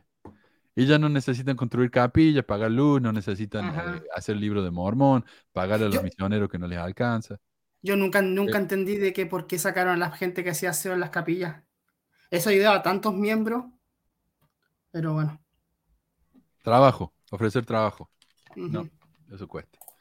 Henry Montana dice, hace muchos años tuve un jefe en un trabajo que era presidente de estaca y él se enteró de que había dejado de pagar mi diezmo y me amenazó de que me iba a correr y darle el puesto a un miembro fiel pagador de diezmos y si yo no seguía pagando mi diezmo. Bueno, estos son lo- los miembros entusiastas, ¿no? Eh, ¿Qué se le va a hacer? Bueno, mira, nos duró dos horas. Qué bárbaro, un solo tema. Así que, pero el, el tema que el- el me- la semana que viene vamos a hablar un poco más variado, así, ¿no? Pero me gusta. Se me pasó volando el programa. Me gustó el tema. Gracias a todos por, la- por, por los comentarios, a, a vos, Carlos, y, a, y al y al Beto, ¿no? Eh, por todo. Eh, sí. Qué ¿no? Hoy la iglesia tiene más dinero que nunca y ofrece menos trabajo a la gente. Qué asco. Qué asco. Sí, sí. Bueno, un abrazo a todos. Entonces, vamos a ver si tenemos, si planeamos, estaba pensando, hace ya, no hemos tenido reuniones de Zoom, así que si hay interés, tal vez podemos hacer una en, en febrero y así charlamos un rato.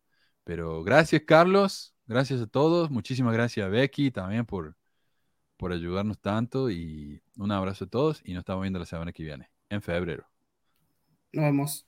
Cuídate, Chao. Carlos. Chao a todos.